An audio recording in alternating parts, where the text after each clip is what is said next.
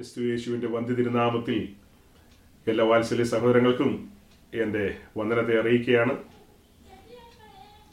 പുതിയ വർഷത്തിന്റെ രണ്ടാമത്തെ മാസം നമ്മെ വിട്ടു പോകുവാൻ ഇനി മണിക്കൂറുകൾ മാത്രമേ ഉള്ളൂ. കഥാവിന്റെ വരവ് താമസിച്ചാൽ നാം പുതിയ മാസത്തിലേക്ക് പ്രവേശിക്കും. ഒന്ന് തിരിഞ്ഞു നോക്കിക്കഴിയുമ്പോൾ ഈ കഴിഞ്ഞുപോയ നാളുകളിൽ അഥവാ കഴിഞ്ഞുപോയ ദിവസങ്ങൾ കർത്താവ് നമ്മെ അതിശയകരമായി അത്ഭുതകരമായി വിവിധ ഇടങ്ങളിൽ പരിപാലിച്ചു സൂക്ഷിച്ചു. അവിടുത്തെ കരുതലുകളും നടത്തിപ്പുകളും ഉപകാരങ്ങളും എല്ലാം ഓർക്കുമ്പോൾ ദൈവസന്നതയിൽ ഹൃദയപൂർവം ഞാൻ സ്തോത്രം ചെയ്യുകയാണ്. ഇന്ന് പകൽ വിശുദ്ധന്മാരുടെ നടുവിൽ ഇങ്ങനെ ദൈവവചനവുമായിട്ട് നിൽക്കുവാനും കഴിഞ്ഞത് ദൈവകൃപ ഒന്ന് മാത്രമെന്ന് ഞാൻ മനസ്സിലാക്കുന്നു. ആ ബോധ്യത്തോടു കൂടി തന്നെയാണ് ദൈവസന്നതയിൽ ദൈവവചനവുമായിട്ട് നിൽക്കുന്നത് നമുക്ക് ലഭിച്ച അറിയിപ്പ് പോലെ ടാബർനാക്കൽ സ്റ്റഡീസിന്റെ മുപ്പത്തി ഒൻപതാമത്തെ സെക്ഷനിലേക്ക് നമ്മൾ എത്തിച്ചേർന്നിരിക്കുകയാണ്. അതായത് സമാഗമന കൂടാരത്തെക്കുറിച്ചുള്ള പഠനവും ധ്യാനവും മുന്നേറി വരികയാണ്. മുപ്പത്തി ഒമ്പതാമത്തെ സെക്ഷനിലേക്ക് നമ്മൾ കടന്നു വന്നിരിക്കുന്നു. ഈ ഒരു കാര്യം കേൾക്കുമ്പോൾ തന്നെ പല ആൾക്കാരുടെ നെറ്റിചുളിയും കാലങ്ങളായിട്ട് ഞാനത് കാണുകയാണ്. എന്നാൽ നിങ്ങളെ ഓർത്ത് ദൈവത്തെ സ്തുതിക്കുകയാണ്. പിന്നെയും പിന്നെയും കേൾക്കുവാനുള്ള താല്പര്യത്താലും ആഗ്രഹത്താലും കൂട്ടായ്മയോടുള്ള ആ ഒരു ആഗ്രഹത്താലും ഒക്കെ ഇങ്ങനെ ഒത്തുകൂടുന്നതോർത്ത് ദൈവത്തെ സ്തുതിക്കുകയാണ്. നമ്മൾ ഈ മുഴു തിരുവഴുത്തും പഠിക്കുമ്പോൾ ദൈവസഭയെക്കുറിച്ചും ദൈവസഭയുടെ മഹത്വത്തെക്കുറിച്ചും ഇതുപോലെ ആഴത്തിൽ പഠിക്കുവാൻ കഴിയുന്ന വേറൊരു സബ്ജക്റ്റ് ഇല്ല സമാഗമന കൂടാരം എന്ന വിഷയത്തെക്കുറിച്ച് നമ്മൾ പഠിച്ചു വരുമ്പോഴാണ് സഭയെയും ദൈവരാജ്യത്തെയും നമ്മൾ അടുത്തു നിന്ന് കാണുന്നത്.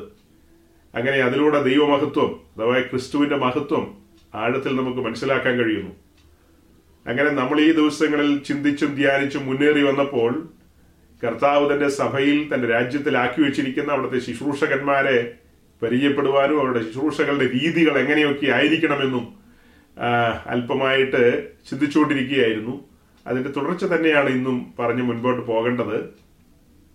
അപ്പൊ ഈ സമാഗമന കൂടാരത്തിന്റെ പഠനം എന്ന് പറയുന്നത് ദൈവസഭയെയും സഭയിലെ ശുശ്രൂഷകന്മാരെയും ഇത്രമേൽ അടുത്തറിയാൻ കഴിയുന്ന ഒരു സബ്ജക്റ്റ് ഈ പുസ്തകത്തിൽ പഴയ നിയമത്തിലാകട്ടെ പുതിയ നിയമത്തിലാകട്ടെ വേറെ ഉണ്ടോ എന്ന് എനിക്കറിയില്ല. ഇതിന്റെ ഒരു പഠനത്തിലാണ് നമ്മൾ ദൈവരാജ്യത്തിന്റെ വിവിധ വശങ്ങൾ മനസ്സിലാക്കിയത്. മനസ്സിലാക്കിക്കൊണ്ടിരിക്കുകയാണ്. വാതിൽ തുറന്ന് കയറി വരുമ്പോൾ യാഗപീഠത്തെ കാണുന്നതും അങ്ങനെ ആ കാഴ്ച നമ്മെ രൂപാന്തരപ്പെടുത്തിയതും നാം ദൈവരാജ്യത്തിലേക്ക് പ്രവേശിച്ചതും ഒക്കെയായ കാര്യങ്ങൾ കേട്ടുകഴിഞ്ഞു.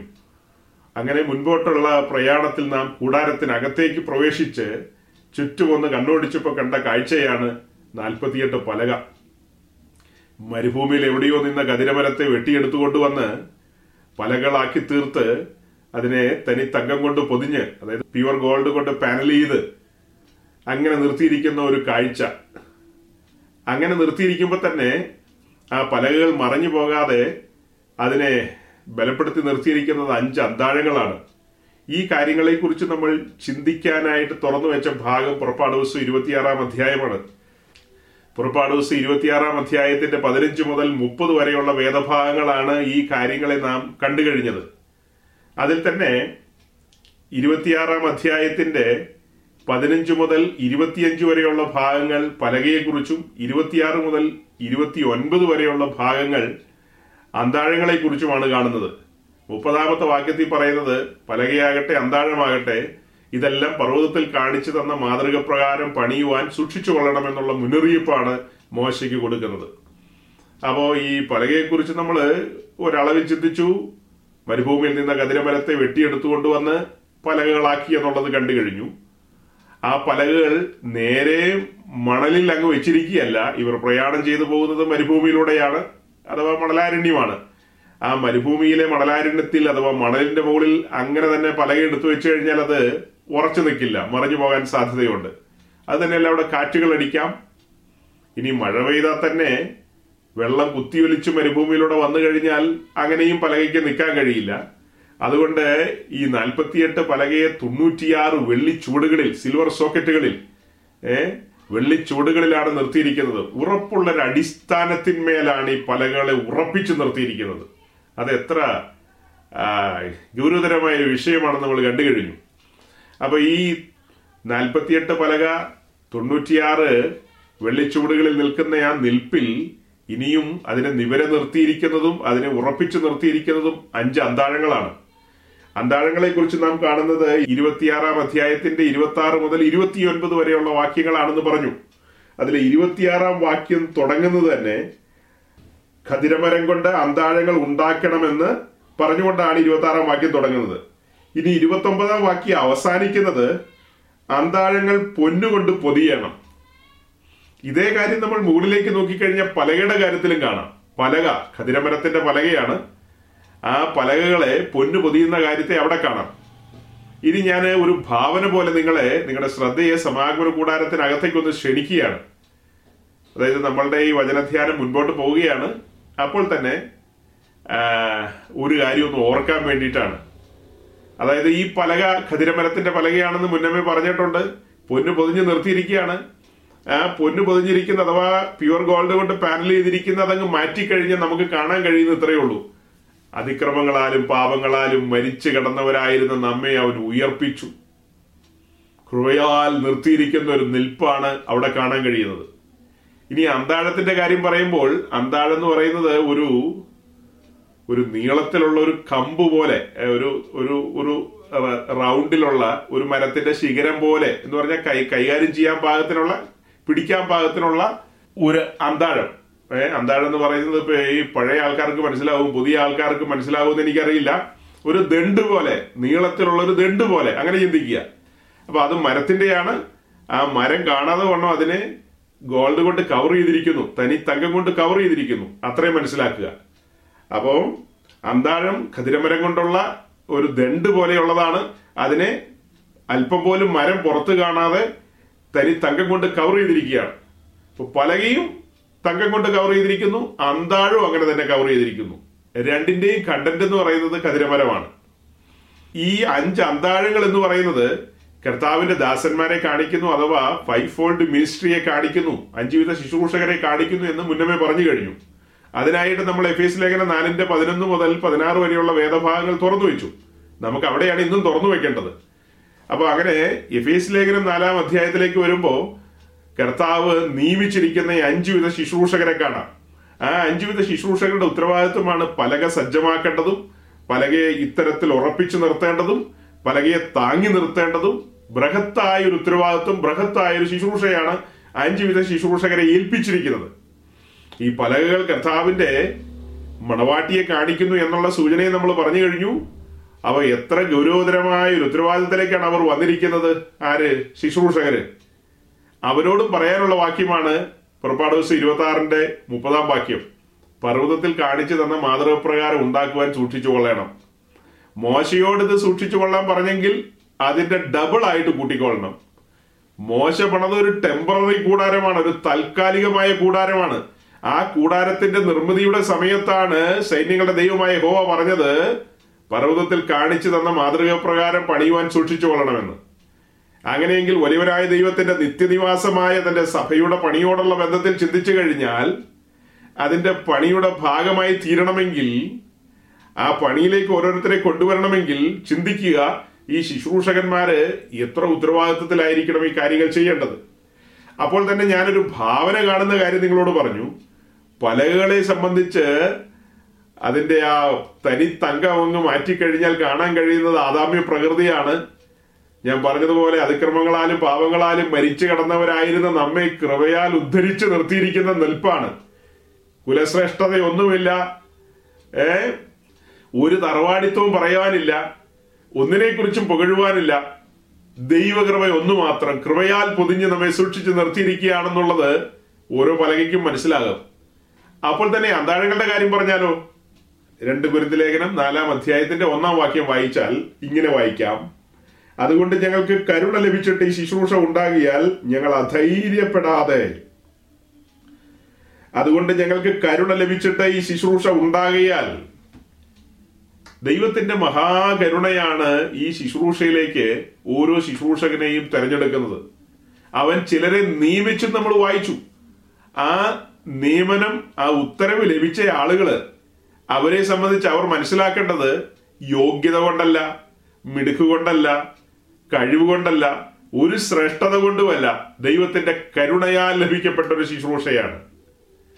ഇതിനോട് ചേർത്ത് വായിക്കാവുന്ന വാക്യമാണ് ഒന്ന് കുരുതി ലേഖനം മൂന്നാം അധ്യായം പത്താം വാക്യം. First Corinthians chapter three verse ten അവിടെ വായിക്കുന്നത് എനിക്ക് ലഭിച്ച ദൈവകൃപയ്ക്ക് ഒത്തവണ്ണം ഞാൻ ജ്ഞാനമുള്ളൊരു പ്രധാന ശില്പിയായി അടിസ്ഥാനമിട്ടിരിക്കുന്നു. മറ്റൊരുത്തൻ മീതെ പണിയുന്നു. താൻ എങ്ങനെ പണിയുന്നു എന്ന് ഓരോരുത്തരും നോക്കിക്കൊള്ളട്ടെ.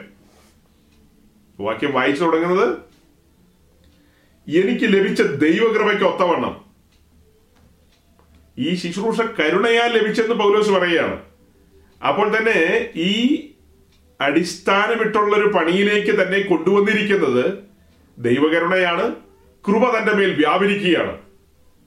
ഈ ശുശ്രൂഷ നിറപടിയായി നിവർത്തിക്കുവാനും പൂർത്തിപഥത്തിൽ എത്തിക്കുവാനും ദൈവകൃപ തന്റെ മേലുണ്ട്. അതാണ് നാം പറയുന്നത്. എനിക്ക് ലഭിച്ച ദൈവകൃപയ്ക്ക് ഒത്തവണ്ണം. ദൈവം തന്റെ കരുണയാൽ ഒരുവനെ ശുശ്രൂഷയ്ക്ക് വിളിക്കുകയും തന്റെ കൃപ ധാരാളമായി അവന്റെ മേൽ ചൊരുകയും ജ്ഞാനാത്മാവിലും വെളിപ്പാടിലും അവനെ നിർത്തുകയും ചെയ്തെങ്കിൽ മാത്രമേ അടിസ്ഥാനമിട്ടുള്ള ഒരു പണി പണിയാൻ പറ്റുകയുള്ളൂ. അനേകര് പണിയുന്നുണ്ട് പക്ഷെ ആ പണികൾക്കൊന്നും അടിസ്ഥാനമില്ല സഹോദരങ്ങളെ. നിങ്ങൾ ഈ ദിവസങ്ങളിൽ ദൈവവചനം ധ്യാനിക്കുമ്പോഴും ഈ കാര്യങ്ങൾ കേട്ടുകൊണ്ടിരിക്കുമ്പോഴും വ്യക്തമായി മനസ്സിലാക്കാൻ കഴിയും. കൃത്യമായ ഒരു അടിസ്ഥാനത്തിന്മീതെയാണ് ദൈവസഭ പണിയപ്പെടുന്നത്. ഇത് ലക്ഷ്യബോധമില്ലാത്തവരുടെ ഒരു സംഘമല്ല. ഇത് എങ്ങനെയെങ്കിലും വാരിക്കൂട്ടിയിട്ടിട്ട് പണിയുന്ന ഒരു പണിയല്ല. ഇത് കൃത്യമായ അടിസ്ഥാനത്തിന്മീതെയാണ്. തൊണ്ണൂറ്റിയാറ് വെള്ളിച്ചൂടുകൾ. അത് മാത്രമല്ല അതിപരിശുദ്ധ സ്ഥലത്തേക്ക് നമ്മൾ നോക്കുമ്പോൾ അവിടെ നാല് തൂണുകളും നിൽപ്പുണ്ട്. വിശുദ്ധ സ്ഥലത്തെയും അതിപരിശുദ്ധ സ്ഥലത്തെയും വേർതിരിക്കുന്ന ഒരു നാല് തൂണുകളും ഉണ്ട് അതിനടിയിൽ നാല് വെള്ളിച്ചൂടുകൾ കൂടെയുണ്ട്. അങ്ങനെ കൂട്ടിക്കഴിഞ്ഞാൽ തൊണ്ണൂറ്റിയാറ് പ്ലസ് നാല്. അങ്ങനെ നൂറ് വെള്ളിച്ചൂടുകളാണ്.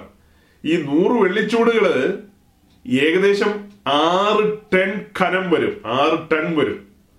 ആറ് ടൺ എന്ന് പറയുമ്പോൾ അത് മൊത്തത്തിലാണ് പറയുന്നത്. അങ്ങനെയെങ്കിൽ ഓരോ വെള്ളിച്ചൂടിനും എത്ര ഖനം വരുമെന്ന് കണക്കൂട്ടിയെടുക്കാവുന്നേ ഉള്ളൂ. അങ്ങനെ ഉറപ്പുള്ളൊരടിസ്ഥാനത്തിന്മീതെ ചുമ്മാ കാറ്റടിക്കുമ്പോൾ ഒന്നും മറിയുന്നതല്ലത്. കൃത്യമായ അടിസ്ഥാനത്തിന്മേതയാണ് ഈ പലക നിൽക്കുന്നത്. ഇതെല്ലാം ഇങ്ങനെ തന്നെ മനസ്സിലാക്കിയെടുക്കണമെങ്കിൽ ദൈവകൃപയൊന്നു മാത്രം. ഞാൻ ഈ പ്രാരംഭത്തിൽ എന്താ സൂചിപ്പിച്ചത്? നിങ്ങൾ എന്താ മനസ്സിലാക്കിയത്? പുകഴുവാൻ നിങ്ങൾക്ക് ആർക്കും ഒന്നുമില്ല. ഈ ശുശ്രൂഷയിലേക്ക് വന്നിരിക്കുന്ന എനിക്കും അഥവാ ശുശ്രൂഷകന്മാരുടെ ഒരു റെപ്രസെന്റേറ്റീവ് എന്ന നിലയിൽ ഞാനും സംസാരിക്കുകയാണ്. ഈ അഞ്ചുവിധ ശുശ്രൂഷയ്ക്ക് വിളിക്കപ്പെട്ടവർക്ക് ആർക്കും ദൈവസന്നിധിയിൽ പുകഴുവാനോ ആരുടെ സന്നിധിയിലും പുകഴുവാനില്ല. മഹാകൃപയൊന്നു മാത്രമാണ്. എന്തെങ്കിലും കാര്യങ്ങൾ വെളിപ്പെട്ട് കിട്ടുന്നുണ്ടെങ്കിൽ അതൊന്നും വിശുദ്ധിയുടെ കൂടുതൽ കൊണ്ടോ അല്ലെങ്കിൽ അങ്ങ് ഭയങ്കര പഠനത്തിന്റെ കേമം കൊണ്ടോ ഒന്നുമല്ല. പച്ചയ്ക്ക് തുറന്നു പറഞ്ഞാൽ കൃപയാ. ദൈവകൃപയൊന്നു മാത്രമാണ്. അപ്പോൾ തന്നെ സൗരങ്ങളെ ശുശ്രൂഷകന്മാരൊക്കെ ഉത്സാഹിക്കുന്നുണ്ട് കേട്ടോ. വചനധ്യാനത്തിലും പഠനത്തിലും ഒക്കെ ഉത്സാഹിക്കുന്നുണ്ട്. അടിസ്ഥാനം ശരിയായ ഒരു നിലയിൽ വന്നു കഴിഞ്ഞാൽ അതിന് മുകളിലേക്കുള്ള പണി അടിസ്ഥാനത്തിന്മീതെ തൂക്കുകെട്ട പിടിച്ചിട്ടാണ് പിന്നെ പണിയേണ്ടത്. മൂലക്കല്ലിട്ടിരിക്കുകയാണ്. അതാണ് അടിസ്ഥാനം എന്ന് പറയുന്നത്. ഏ ആ മൂലക്കല്ലും ആ മൂലക്കല്ലിനോട് ചേർന്ന് വരുന്ന കല്ലുകൾ എന്ന് പറയുന്നത് അപ്പസ്തോലന്മാരും പ്രവാചകന്മാരും എന്ന ഗണമാണ്. അങ്ങനെയാണ് ബേസ്മെന്റ് അസ്ഥിവാരം. അതിന് മുകളിലേക്ക് ഓരോ കല്ലുകൾ എടുത്തു വെച്ചു പണിയുമ്പോൾ പണിക്കാരന്റെ കയ്യിൽ നിശ്ചയമായും തൂക്കുകെട്ട വേണം. ഈ കിടക്കുന്ന കല്ലുകളുടെ അതിന്റെ വെർട്ടിക്കലും ഒറിസോണ്ടലും ഒക്കെ നോക്കണം. രണ്ട് രീതിയും വ്യക്തമായി നോക്കി മനസ്സിലാക്കിക്കൊണ്ട് വേണം പണിക്കാരൻ പണിയാൻ. അപ്പൊ ഞാൻ പ്രാരംഭത്തിൽ ഈ വിശുദ്ധ സ്ഥലത്ത് അത്യുന്നതന്റെ സന്നിധിയിൽ വിശുദ്ധ സ്ഥലം എന്നുള്ളതുകൊണ്ട് ഞാൻ ഇവിടെ ഉദ്ദേശിച്ചത് ഇത്രയേ ഉള്ളൂ. ജനറൽ ആയിട്ടൊരു വാക്ക് ഉപയോഗിക്കുകയാണ്. അത്യുന്നതനായ ദൈവത്തിന്റെ സന്നിധിയിൽ നിൽക്കുന്ന പലകകളെ അന്താഴങ്ങളെ പുകഴുവാനൊന്നുമില്ല. മഹാകൃപയൊന്നു മാത്രമാണ് തന്നോട് അടുപ്പിച്ച് മഹത്വത്തിലേക്കാണ് കൊണ്ടുവന്നിരിക്കുന്നത്. രണ്ട് പത്രോസിന്റെ ലേഖനം ഒന്നാം അധ്യായത്തിന്റെ മൂന്നാം വാക്യമാണെന്ന് തോന്നുന്നു അവിടെ എഴുതിയിരിക്കുന്നത്. തന്റെ മഹത്വത്തിലേക്കും വീര്യത്തിലേക്കും നമ്മെ വിളിച്ചിരിക്കുന്ന ദൈവമെന്ന്. അത് മലയാളം ബൈബിളിൽ എഴുതിയിരിക്കുന്നത് മഹത്വത്താലും വീര്യത്താലും എന്നാണ് ശരിക്കും വരേണ്ടത് തന്റെ മഹത്വത്തിലേക്കും വീര്യത്തിലേക്കും നമ്മെ വിളിച്ചിരിക്കുന്ന ദൈവമെന്ന്. അപ്പൊ നമ്മെ വിളിച്ചു കൊണ്ടുവന്നിരിക്കുന്ന എങ്ങോട്ടാ? തന്റെ മഹത്വത്തിലേക്ക്. ആ മഹത്വത്തിലേക്ക് നമ്മെ കൊണ്ടുവന്നിരിക്കുകയാണ്. അവിടെ നിൽക്കുമ്പോഴാണ് ഞാൻ പറയുന്നത്. എന്തിനാ ഞാൻ ഈ പ്രാരംഭത്തിൽ ഇത്രയും പറഞ്ഞതെന്ന് അറിയാവോ സഹോദരങ്ങളെ ഈ കാലഘട്ടത്തിൽ അനേക ഗർവികളെ കാണാൻ കഴിയുന്നു. ഉഗ്രന്മാരെ കാണാൻ കഴിയുന്നു. പിന്നെ എന്തൊക്കെയാ? അയ്യോ ചൂടന്മാരെ. നമ്മുടെ നാടൻ മലയാളം ബൈബിളിൽ അങ്ങനത്തെ ഒരു വാക്കൊന്നുമില്ല. ഭയങ്കര ചൂടനാന്ന് പറയില്ലേ പുള്ളി? അങ്ങനത്തെ ചൂടന്മാരെ. പക്ഷെ അനിവാര്യമൊക്കെ പറയും. ഏ ചൂടന്മാരെ മുൻകോപികളെ. ഒന്ന് പറഞ്ഞ രണ്ടിന് നമുക്ക് പേടിയാവും. ആ സൈസ് ആൾക്കാരെയൊക്കെ നമുക്ക് കാണാൻ കഴിയുന്നതിന്റെ കാരണം തിരിച്ചറിവില്ലായ്മയാണ്. തിരിച്ചറിവില്ലായ്മ. എവിടെ നിന്ന് വന്നു? ഇപ്പോൾ ഇപ്പോഴത്തെ അവസ്ഥ എന്താണ്? എവിടെ നിന്ന് വന്നു? ഇപ്പോഴത്തെ അവസ്ഥ എന്താണ്? ഇത് തിരിച്ചറിയുമ്പോൾ പുകഴുവാനൊന്നുമില്ല. കുരുന്തിന്റെ മണിൽ വന്ന് സുവിശേഷം അറിയിച്ചയാൾ പൗലോസ. ക്രൂശിക്കപ്പെട്ടവനായ ക്രിസ്തുവിനെ അവരുടെ കണ്ണിന്റെ മുമ്പിൽ വരച്ചു വെച്ചു കൊടുത്തു.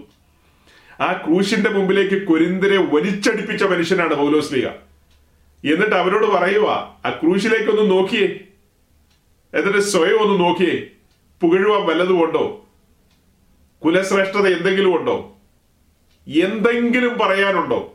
ആ മഹത്വത്തിന് മുമ്പാകെ ആ മഹാകരുണയുടെ മുമ്പാകെ ആ ദൈവകൃപയുടെ മുമ്പാകെ നമുക്ക് എന്തെങ്കിലും പറയുവാനുണ്ടോ പുകഴുവാനുണ്ടോ? ഈ ആത്മീയ ശുശ്രൂഷയുടെ ആരംഭ സമയത്ത് സഹോദരങ്ങളെ ഒരു ഹൃദയ നുറുക്കത്തിന് വേണ്ടിയാണ് ഈ കാര്യങ്ങളെ ഓർമ്മിപ്പിക്കുന്നത്. എന്നെ കേൾക്കുന്ന ശുശ്രൂഷകന്മാർ ആരെങ്കിലും ഉണ്ടെങ്കിൽ അവരും തിരിച്ചറിയണം. മറ്റു പ്രിയപ്പെട്ടവർ വിശുദ്ധന്മാർ എല്ലാവരും തിരിച്ചറിയേണ്ട ഒരു കാര്യമാണ്. നാം ഈ ആയിരിക്കുന്നത് കൃപയാലാണ്. ദൈവകൃപയാലാണ്. ദൈവകൃപയുടെ മഹത്വം മനസ്സിലാക്കുക. അതുകൊണ്ട് കൃപ ഒരിക്കലും അഗണ്യമാക്കരുത്. വിളിച്ച വിളിക്ക് ഒത്തവണ്ണം നമ്മൾ മുൻപോട്ട് പോകേണ്ടതുണ്ട്. നമ്മൾ ഈ ദിവസങ്ങളിൽ ചിന്തിച്ചുകൊണ്ടിരിക്കുന്നത് ഇഫേസ് ലേഖനം നാലാം അധ്യായത്തിന്റെ പതിനൊന്ന് മുതൽ താഴേക്കുള്ള വാക്യങ്ങളെ ആധാരമാക്കിക്കൊണ്ടാണ്. അവിടെ പതിനൊന്നാം വാക്യത്തിൽ പറയുന്ന അവൻ ചിലരെ അപ്പോസ്വലന്മാരും പ്രവാചകന്മാരും എന്ന ഗണത്തിൽ തെരഞ്ഞെടുത്തു എന്നുള്ള കാര്യം അഞ്ചുവിധ ശുശ്രൂഷകരെ കുറിച്ച് ഈ കാര്യം നമുക്ക് ചിന്തിക്കാനുള്ള പ്രചോദനം ലഭിച്ചത് പുറപ്പാട് ദിവസം ഇരുപത്തി ആറാം അധ്യായത്തിന്റെ ഇരുപത്തിയാറ് മുതൽ ഇരുപത്തി ഒമ്പത് വരെയുള്ള വാക്യങ്ങളാണ്. ആ വാക്യങ്ങളാണ് നമ്മെ എഫ് എസ് ലേഖനത്തിലേക്ക് കൊണ്ടുവന്നത്. അഞ്ച് അന്താഴങ്ങളെ കണ്ടപ്പോൾ അഞ്ച് അന്താഴങ്ങളെ പരിചയപ്പെടേണ്ടതുണ്ട്. അത് മാത്രമല്ല ഈ അഞ്ച് അന്താഴങ്ങളുടെ കാര്യം ഞാൻ പറഞ്ഞു അത് കർത്താവിന്റെ ദാസന്മാരെ കാണിക്കുന്നു എന്ന്. ഇതിനു മുമ്പ് യാഗപീഠത്തിന്റെ മുൻപിൽ നിന്നപ്പോഴും നമ്മൾ പറഞ്ഞു അതിൽ അഞ്ച് ഉപകരണങ്ങളുണ്ട് അതും കർത്താവിന്റെ ദാസന്മാരെ കാണിക്കുന്നു എന്ന്. ഇനി ഇതിനകത്ത് പല ഭാഗത്തും നമ്മൾ നോക്കിക്കഴിഞ്ഞാൽ കർത്താവ് തന്റെ വേലയ്ക്ക് വിളിച്ചിരിക്കുന്ന ശുശ്രൂഷകന്മാരെ കാണാം. വിളക്കിന്റെ ചുവട്ടിലും ചില ഉപകരണങ്ങളൊക്കെ ഇരിപ്പുണ്ട്. അത് വിളക്കിലേക്ക് വരുമ്പോൾ പിന്നീട് മനസ്സിലാക്കാം. അതുപോലെ അതിപരിശുദ്ധ സ്ഥലത്തിരിക്കുന്ന പെട്ടകം. ആ പെട്ടകം ഇവർ പാളയം നീങ്ങുന്ന സമയത്ത് ചുമന്നുകൊണ്ട് പോകണം.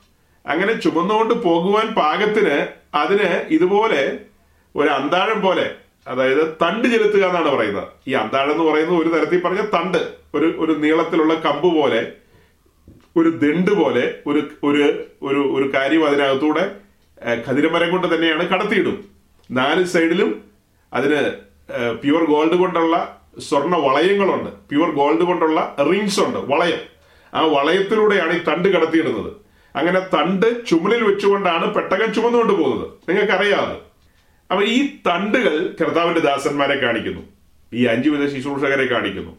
ആ തണ്ടിനെ കുറിച്ച് പുറപ്പാട് ദിവസം ഇരുപത്തഞ്ചാം അധ്യായത്തിലാണ് എഴുതിയിരിക്കുന്നത്. ആ തണ്ട് ഒരിക്കൽ ചെലുത്തി കഴിഞ്ഞാൽ പിന്നെ അത് ഊരിയെടുക്കുന്നില്ല അതായത് ഒരുവനെ വേലയ്ക്ക് വിളിച്ചു കഴിഞ്ഞാൽ പിന്നെ റിട്ടയർമെന്റ് ഇല്ലെന്ന് ചുരുക്കം. അവർ രാജിവെച്ചു പോകാനൊന്നും പറ്റില്ല. ആ പിന്മാറിപ്പോകാം. പിന്മാറിപ്പോയി മാർഗത്തിൽ നിന്ന് വിട്ടിട്ട് പോകാം. അതല്ലാതെ ലീവ് എടുക്കാനോ ലീവ് എന്ന് പറയുന്ന പരിപാടിയില്ല. ഇത് അവശ്യ സർവീസാണ് അവശ്യ സർവീസായിട്ട് പ്രഖ്യാപിച്ചിരിക്കുകയാണ്. ട്വന്റി ഫോർ ഇന്റു സെവൻ ആണ്. ഡോക്ടർമാരെയൊക്കെ ആ ഡാക്ടർ ഉദ്യോഗത്തിന് വിളിക്കുമ്പോൾ എന്താ പറയുന്നത്?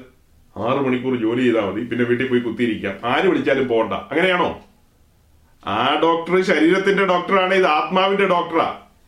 ശരീരത്തിന്റെ വിഷയം ഈ ഭൂമി കൊണ്ട് തീരുകയാണ്. ഇത് ആത്മാവിന്റെ വിഷയങ്ങളാണ്. എത്ര ഗൗരവതരമായ വിഷയമാണ്. ഇതിന് വിളിക്കപ്പെട്ട ഡോക്ടർമാര് ട്വന്റി ഫോർ ഇന്റു സെവൻ ആണ്. ഈ വിളി എന്ന് പറയുന്ന അങ്ങനത്തെ ഒരു വിളിയാണ്. അത്തരത്തിലുള്ള ഒരു സമർപ്പണത്തിലായിരിക്കണം. അതുകൊണ്ട് തണ്ട് ചെലുത്തി കഴിഞ്ഞാൽ അവനെ വേലയ്ക്ക് തെരഞ്ഞെടുത്തിരിക്കുന്നു. ഇനി പിന്മാറിക്കൂടാ. ആ പിന്മാറുക എന്ന് പറഞ്ഞു കഴിഞ്ഞാൽ ഇത്ര മഹത്തരമായ ഉദ്യോഗത്തിൽ നിന്ന് പിന്മാറിയിട്ട് അതിന് മുകളിൽ വേറെ എന്തെങ്കിലും ഒരു ഉദ്യോഗം ഉലകത്തിൽ വേണം. ഓക്കെ ഞാൻ ഇത് രാജിവെച്ചിട്ട് കുറച്ചുകൂടെ കനമേറിയ ഒരു കാര്യത്തിന് പോവുകയാണെന്ന് പറയണമെങ്കിൽ അതിലും കനമുള്ള എന്തെങ്കിലും കാര്യം ഉലകത്തിൽ കാണണം. ഇത് പറയുമ്പോൾ ഒരു കാര്യം ഇവിടെ ഒന്ന് ഓർമ്മിപ്പിക്കാം. നമ്മൾ ഈ പെൻഡിക്കോസുകാരുടെ മീറ്റിങ്ങിലൊക്കെ പോകുമ്പോൾ ഈ സാക്ഷ്യം പറയുന്നൊക്കെ കേട്ടിട്ടുണ്ട്. വലിയ പഠിപ്പുള്ള ആൾക്കാർ വലിയ ആൾക്കാർ കനം കുറഞ്ഞതല്ല കനം കൂടിയ സൈസ് അപ്പൊ അവർ പറയും ഞാൻ കളക്ടർ ആയിരുന്നു പിന്നെ ഞാൻ ഐ പി എസ് ആയിരുന്നു ഞാൻ ഡോക്ടർ ആയിരുന്നു ഞാൻ എഞ്ചിനീയർ ആയിരുന്നു. ഞാൻ വിപ്രോയുടെ എം ഡി ആയിട്ടിരുന്ന ആളാണ്. ഞാൻ ഒറാക്കിളിൽ ഇരുന്നയാളാണ് അതെല്ലാം വിട്ടുകളഞ്ഞിട്ട് പാവം പിടിച്ച കർത്താവിനെ സേവിക്കാൻ ഞാൻ ഇറങ്ങി വന്നിരിക്കുക. ഒന്ന് സഹായിക്കാൻ അങ്ങനെയൊക്കെ പറയുന്നത് കേട്ടിട്ടില്ലേ? അപ്പൊ ഈ പുള്ളികൾ ഇതൊക്കെ പറയുമ്പോൾ ഈ ചെയ്തുകൊണ്ടിരുന്ന വലിയ കാര്യമാണ് അതെല്ലാം വിട്ടെറിഞ്ഞിട്ട് പാവം പിടിച്ച കർത്താവിനെ പ്രൊമോട്ട് ചെയ്യാൻ വേണ്ടിയിട്ട് ഞാനിതാ വന്നിരിക്കുന്നു. സപ്പോർട്ട് ചെയ്യാൻ. എന്നാ കേൾവിക്കാരന് തോന്നുള്ളൂ. നമുക്ക് പലർക്കും തോന്നുന്നത് എന്തെന്നാ? അയ്യോ വലിയ ഉദ്യോഗം വിട്ടിട്ട് കർത്താവിനെ സേവിക്കാൻ ഇറങ്ങി തിരിച്ചെന്ന് നമ്മൾ നല്ല രീതിയിൽ പോസിറ്റീവായിട്ട് ചിന്തിക്കുള്ളൂ. ഔട്ട്സൈഡേഴ്സ് ചിന്തിക്കുമ്പോൾ വേണമെങ്കിൽ അങ്ങനെ ചിന്തിക്കാം. ഒരു നിരീശ്വരവാദിക്ക് അങ്ങനെ ചിന്തിക്കാൻ മേലെ. ഒരു അക്രൈസ്തവൻ അങ്ങനെ ചിന്തിക്കാൻ മേലെ. ഇവർ പറയുന്നത് വലിയ ശ്രേഷ്ഠമേറിയ ഉദ്യോഗമാണെന്ന്. അങ്ങനെയെങ്കിൽ ശ്രേഷ്ഠമേറിയ ഉദ്യോഗത്തിന് വരുന്നവൻ എന്താ പറയേണ്ടത്? കർത്താവിന്റെ മഹാകൃപയാൽ എന്നോട് കരുണ തോന്നി. ഏ ഞാൻ വിപ്രോയുടെ എം ഡി ആയിട്ട് അവസാനിച്ചു പോകേണ്ടതായിരുന്നു. എന്നാൽ പ്രശംസാ കിരീടവും തേജസിന്റെ വാടാത്ത കിരീടവും ഒക്കെ പ്രാപിക്കാൻ പാകത്തിന് വിപ്രോയുടെ എം ഡി ആയിട്ടിരുന്ന തേജസിന്റെ വാടാത്ത കിരീടം ഒന്നും കിട്ടില്ല കേട്ടോ. അങ്ങനെ എന്തെങ്കിലും വകുപ്പുണ്ടോ ശിശു പാസ്റ്ററെ? വിപ്രോയുടെ എം ഡി ആയിട്ടിരുന്ന് സ്തുത്യർഹ സേവനം നടത്തി കഴിഞ്ഞാൽ അവസാനം അസീം പ്രേംജി വാടാത്ത കിരീടം കൊടുക്കുന്നൊന്നും നമ്മളെങ്ങും ചരിത്രത്തിൽ കേട്ടിട്ടില്ല.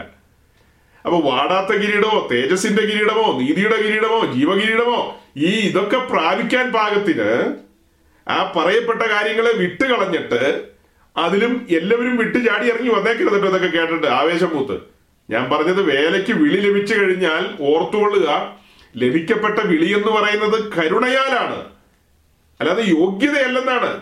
തറപ്പിക്കുകയാണത് നമ്മൾ അത് ഉറപ്പിക്കുകയാണ്. പിന്നെയും പിന്നെ ഉറപ്പിക്കുകയാണ്. ഒരു കുഞ്ഞച്ചന്റെയും കേമത്വം കൊണ്ട് അവനെ വേലയ്ക്ക് വിളിച്ചിട്ടില്ല. എനിക്ക് നിങ്ങൾക്ക് തോന്നും ഓ എന്റെ പ്രസംഗമാ. അയാളുടെ പ്രസംഗം കണ്ടിട്ട് കർത്താവ് കോരിത്തിരിച്ചുപോയി. കർത്താവ് ചിന്തിച്ചു ഇവനെ പൊക്കിയെടുത്തു കൊണ്ടുവന്നാൽ പെന്തിക്കോസിൽ വലിയ പ്രയോജനമായിരിക്കും. അവന്റെ സഹായത്താൽ ഞാൻ എന്റെ സഭയെ പണിയും. അങ്ങനെയൊന്നും ചിന്തിക്കല്ലേ.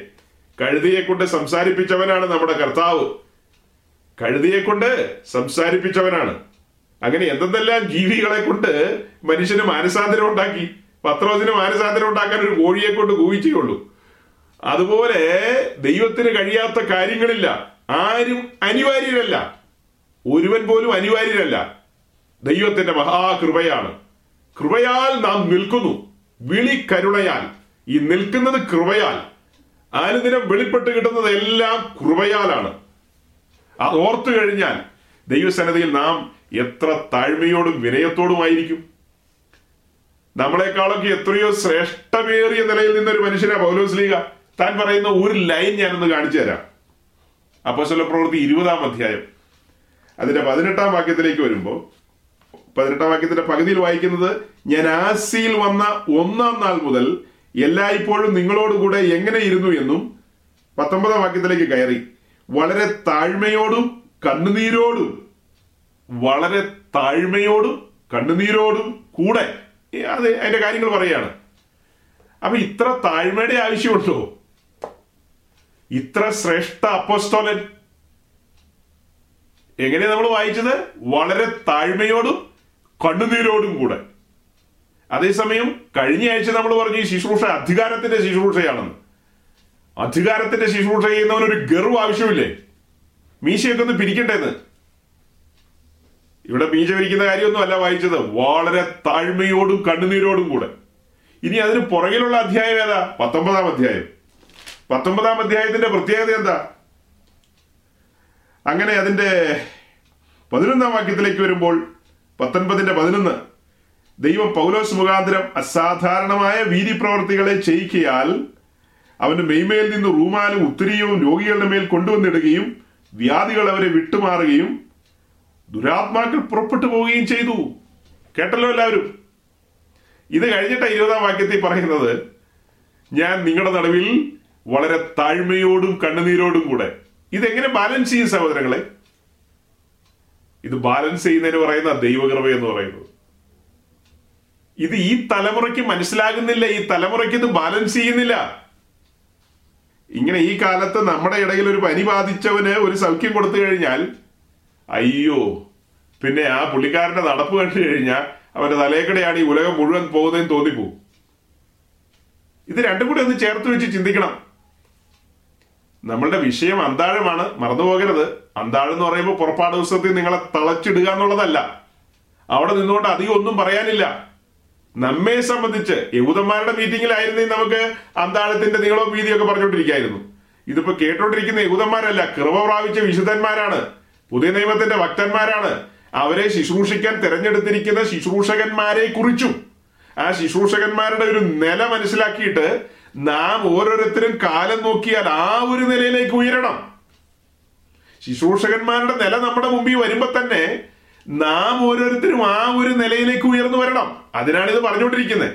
അത് മാത്രമല്ല നമ്മൾ ഈ മരുഭൂപ്രയാണം നടത്തിക്കൊണ്ടിരിക്കുമ്പോൾ കർത്താവിന്റെ ദാസന്മാരെന്ന് പറയുമ്പോൾ നമ്മുടെ ഉള്ളിലേക്ക് വരണ്ടിയ ചില പിക്ചറുകളുണ്ട് ഈ കർത്താവിന്റെ ദാസൻ ഇത്തരത്തിൽ ശുശ്രൂഷകളൊക്കെ ചെയ്തുകൊണ്ടിരിക്കുമ്പോ തന്നെ താൻ പറയുന്ന വേറെ ചില വാക്കുകളുണ്ട്.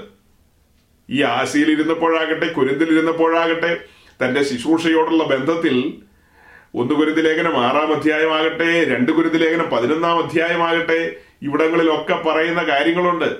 ഒന്ന് കുറേ മുപ്പത്തൊമ്പത് അടി അഞ്ചു പ്രാവശ്യം കൊണ്ടു.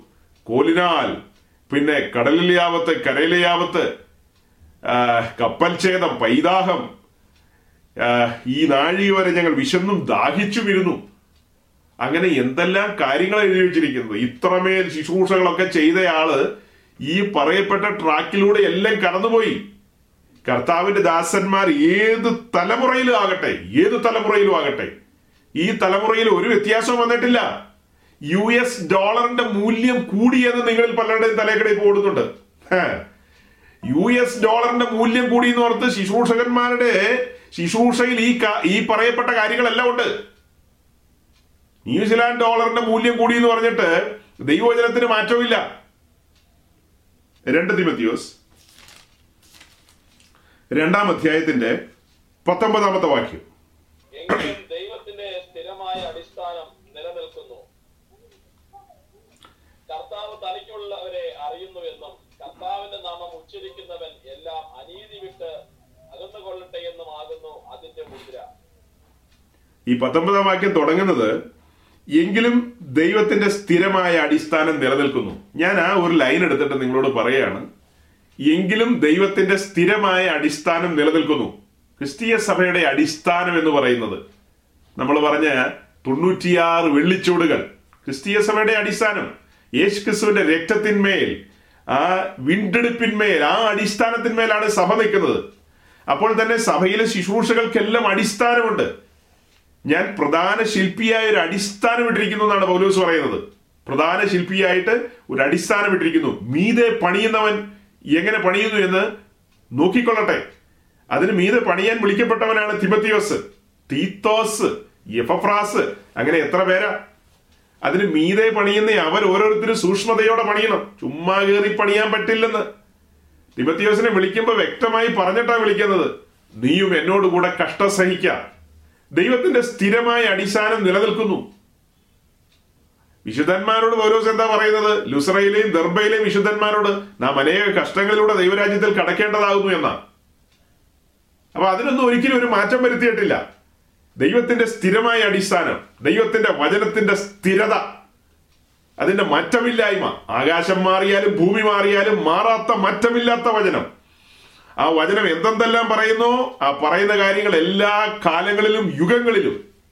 എന്ന് പറഞ്ഞാൽ നാം അധിവസിക്കുന്ന ഈ പുതിയ നിയമത്തിന്റെ മണ്ണിലെ കാര്യമാണ് പറയുന്നത് ഈ പുതിയ നിയമത്തിന്റെ മണ്ണിൽ യുഗങ്ങളല്ല സോറി ഏത് നൂറ്റാണ്ടിലും.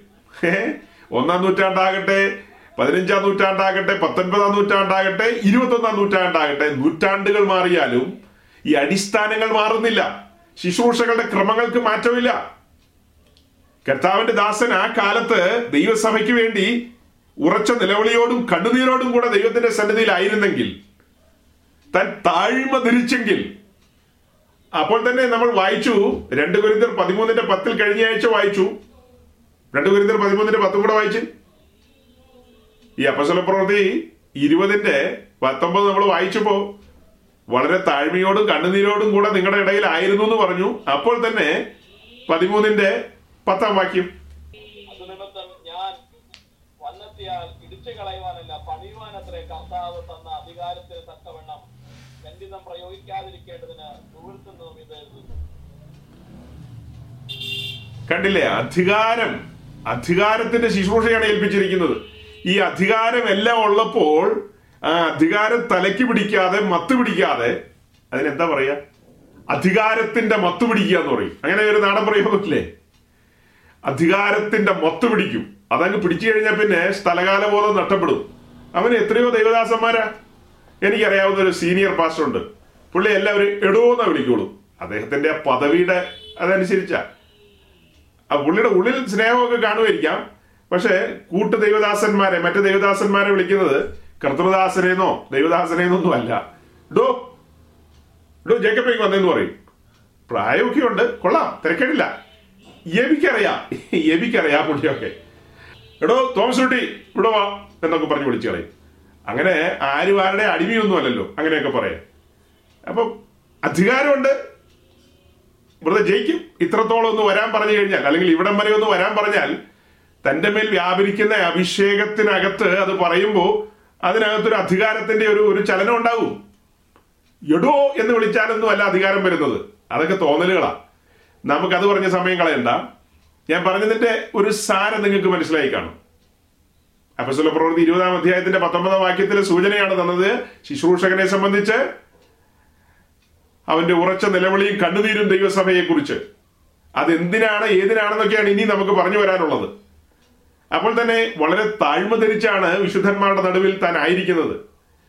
ഈ ഭാവമൊക്കെ പൗലോസിലേക്ക് വന്നത് എങ്ങനെയാ?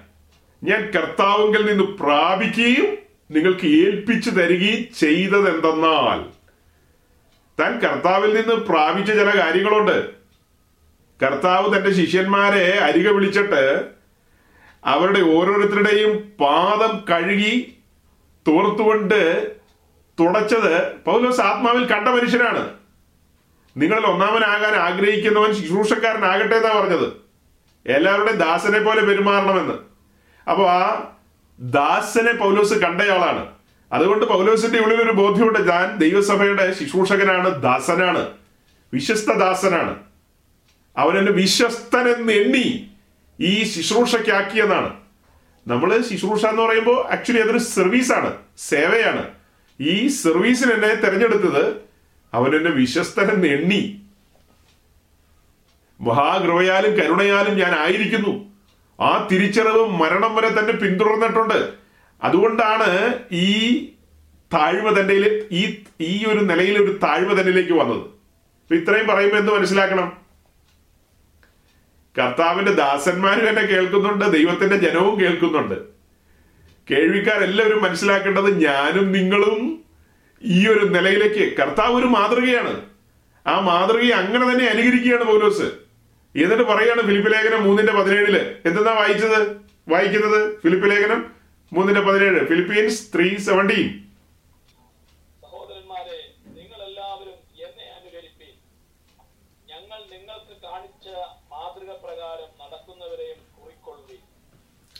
കണ്ടില്ലേ? നിങ്ങൾ എന്നെ അനുകരിപ്പീൻ. അദ്ദേഹം ഉറച്ച ബോധ്യത്തിലാ പറയുന്നത് നിങ്ങൾ എന്റെ അനുകാരികളാകുവിൻ. എന്നിട്ട് പറയുന്നത് ഞങ്ങൾ നിങ്ങൾക്ക് കാണിച്ച മാതൃക പ്രകാരം വായിക്കുന്നത്. അതൊക്കെ നിങ്ങൾ ശ്രദ്ധിച്ചോ എന്ന് എനിക്കറിയില്ല. നിങ്ങൾ എന്റെ അനുകാരികളാകുമെന്ന് പറഞ്ഞിട്ട് അടുത്ത വാക്ക് തുടങ്ങുന്നത് ഞങ്ങൾ എന്ന ബഹുവചനത്തിലാണ്. ഞാനും തിമത്തിയോസും ശീലനോസും. അവിടെ അവർ മൂന്ന് പേരുടെ പേരാ ഉദ്ദേശിക്കുന്നത്. അതാണ് ബഹുവചനത്തിൽ പറയുന്നത്. ഞങ്ങൾ ഞാനും തിമത്തിയോസും ശീലനോസും. ഈ രണ്ടാം മിഷണറി യാത്രയിൽ പൗലോസിനോട് കൂടെ ഉണ്ടായിരുന്ന ആൾക്കാരെന്ന് പറയുന്ന അവർ രണ്ടുപേരുമാണ്. അപ്പൊ അത് വെച്ചിട്ടാ പറയുന്നത് ഞങ്ങൾ നിങ്ങൾക്ക് കാണിച്ച മാതൃക പ്രകാരം ഞാൻ മാത്രമല്ല തിമത്തിയോസും സിലനോസും മാതൃക പ്രകാരം ജീവിച്ചു. അവർ നിങ്ങളുടെ നടുവിൽ റോൾ മോഡലുകളെ പോലെ നിന്നു. അവർ വ്യക്തമായി ഞാൻ എവിടെയും ഏത് സഭയിലും എങ്ങനെ പ്രസംഗിക്കുന്നു അങ്ങനെ തന്നെ വന്ന് വള്ളി പുള്ളി വിടാതെ പ്രസംഗിക്കുന്നയാളാ തിമത്തിയോസ്. ഒരു വ്യത്യാസമില്ല തനിക്ക് ലഭിച്ച ദൈവകൃപയ്ക്ക് ഒത്തവണ്ണം കൃത്യമായ നിലയിൽ ദൈവവചനത്തെ വിവാഹിക്കുന്നയാളാണ് തിമത്തിയോസ്. അതുകൊണ്ട് പറയാണ് ഞങ്ങൾ നിങ്ങൾക്ക് കാണിച്ച മാതൃക പ്രകാരം നടക്കുന്നവരെ കുറിക്കൊള്ളുവിന്ന് എന്നിട്ട് പതിനെട്ടാം വാക്യം മുതൽ വായിക്കുമ്പോൾ എങ്ങനെയാ വായിക്കുന്നത്? പതിനെട്ട് പത്തൊമ്പത് ഞാൻ പലപ്പോഴും നിങ്ങളോട് പറഞ്ഞതുപോലെ അനേകർ ക്രിസ്തുവിന്റെ ക്രൂശിന്റെ ശത്രുക്കളായി നടക്കുന്നുവെന്ന് ഇപ്പോൾ കരഞ്ഞുകൊണ്ട് പറയുന്നു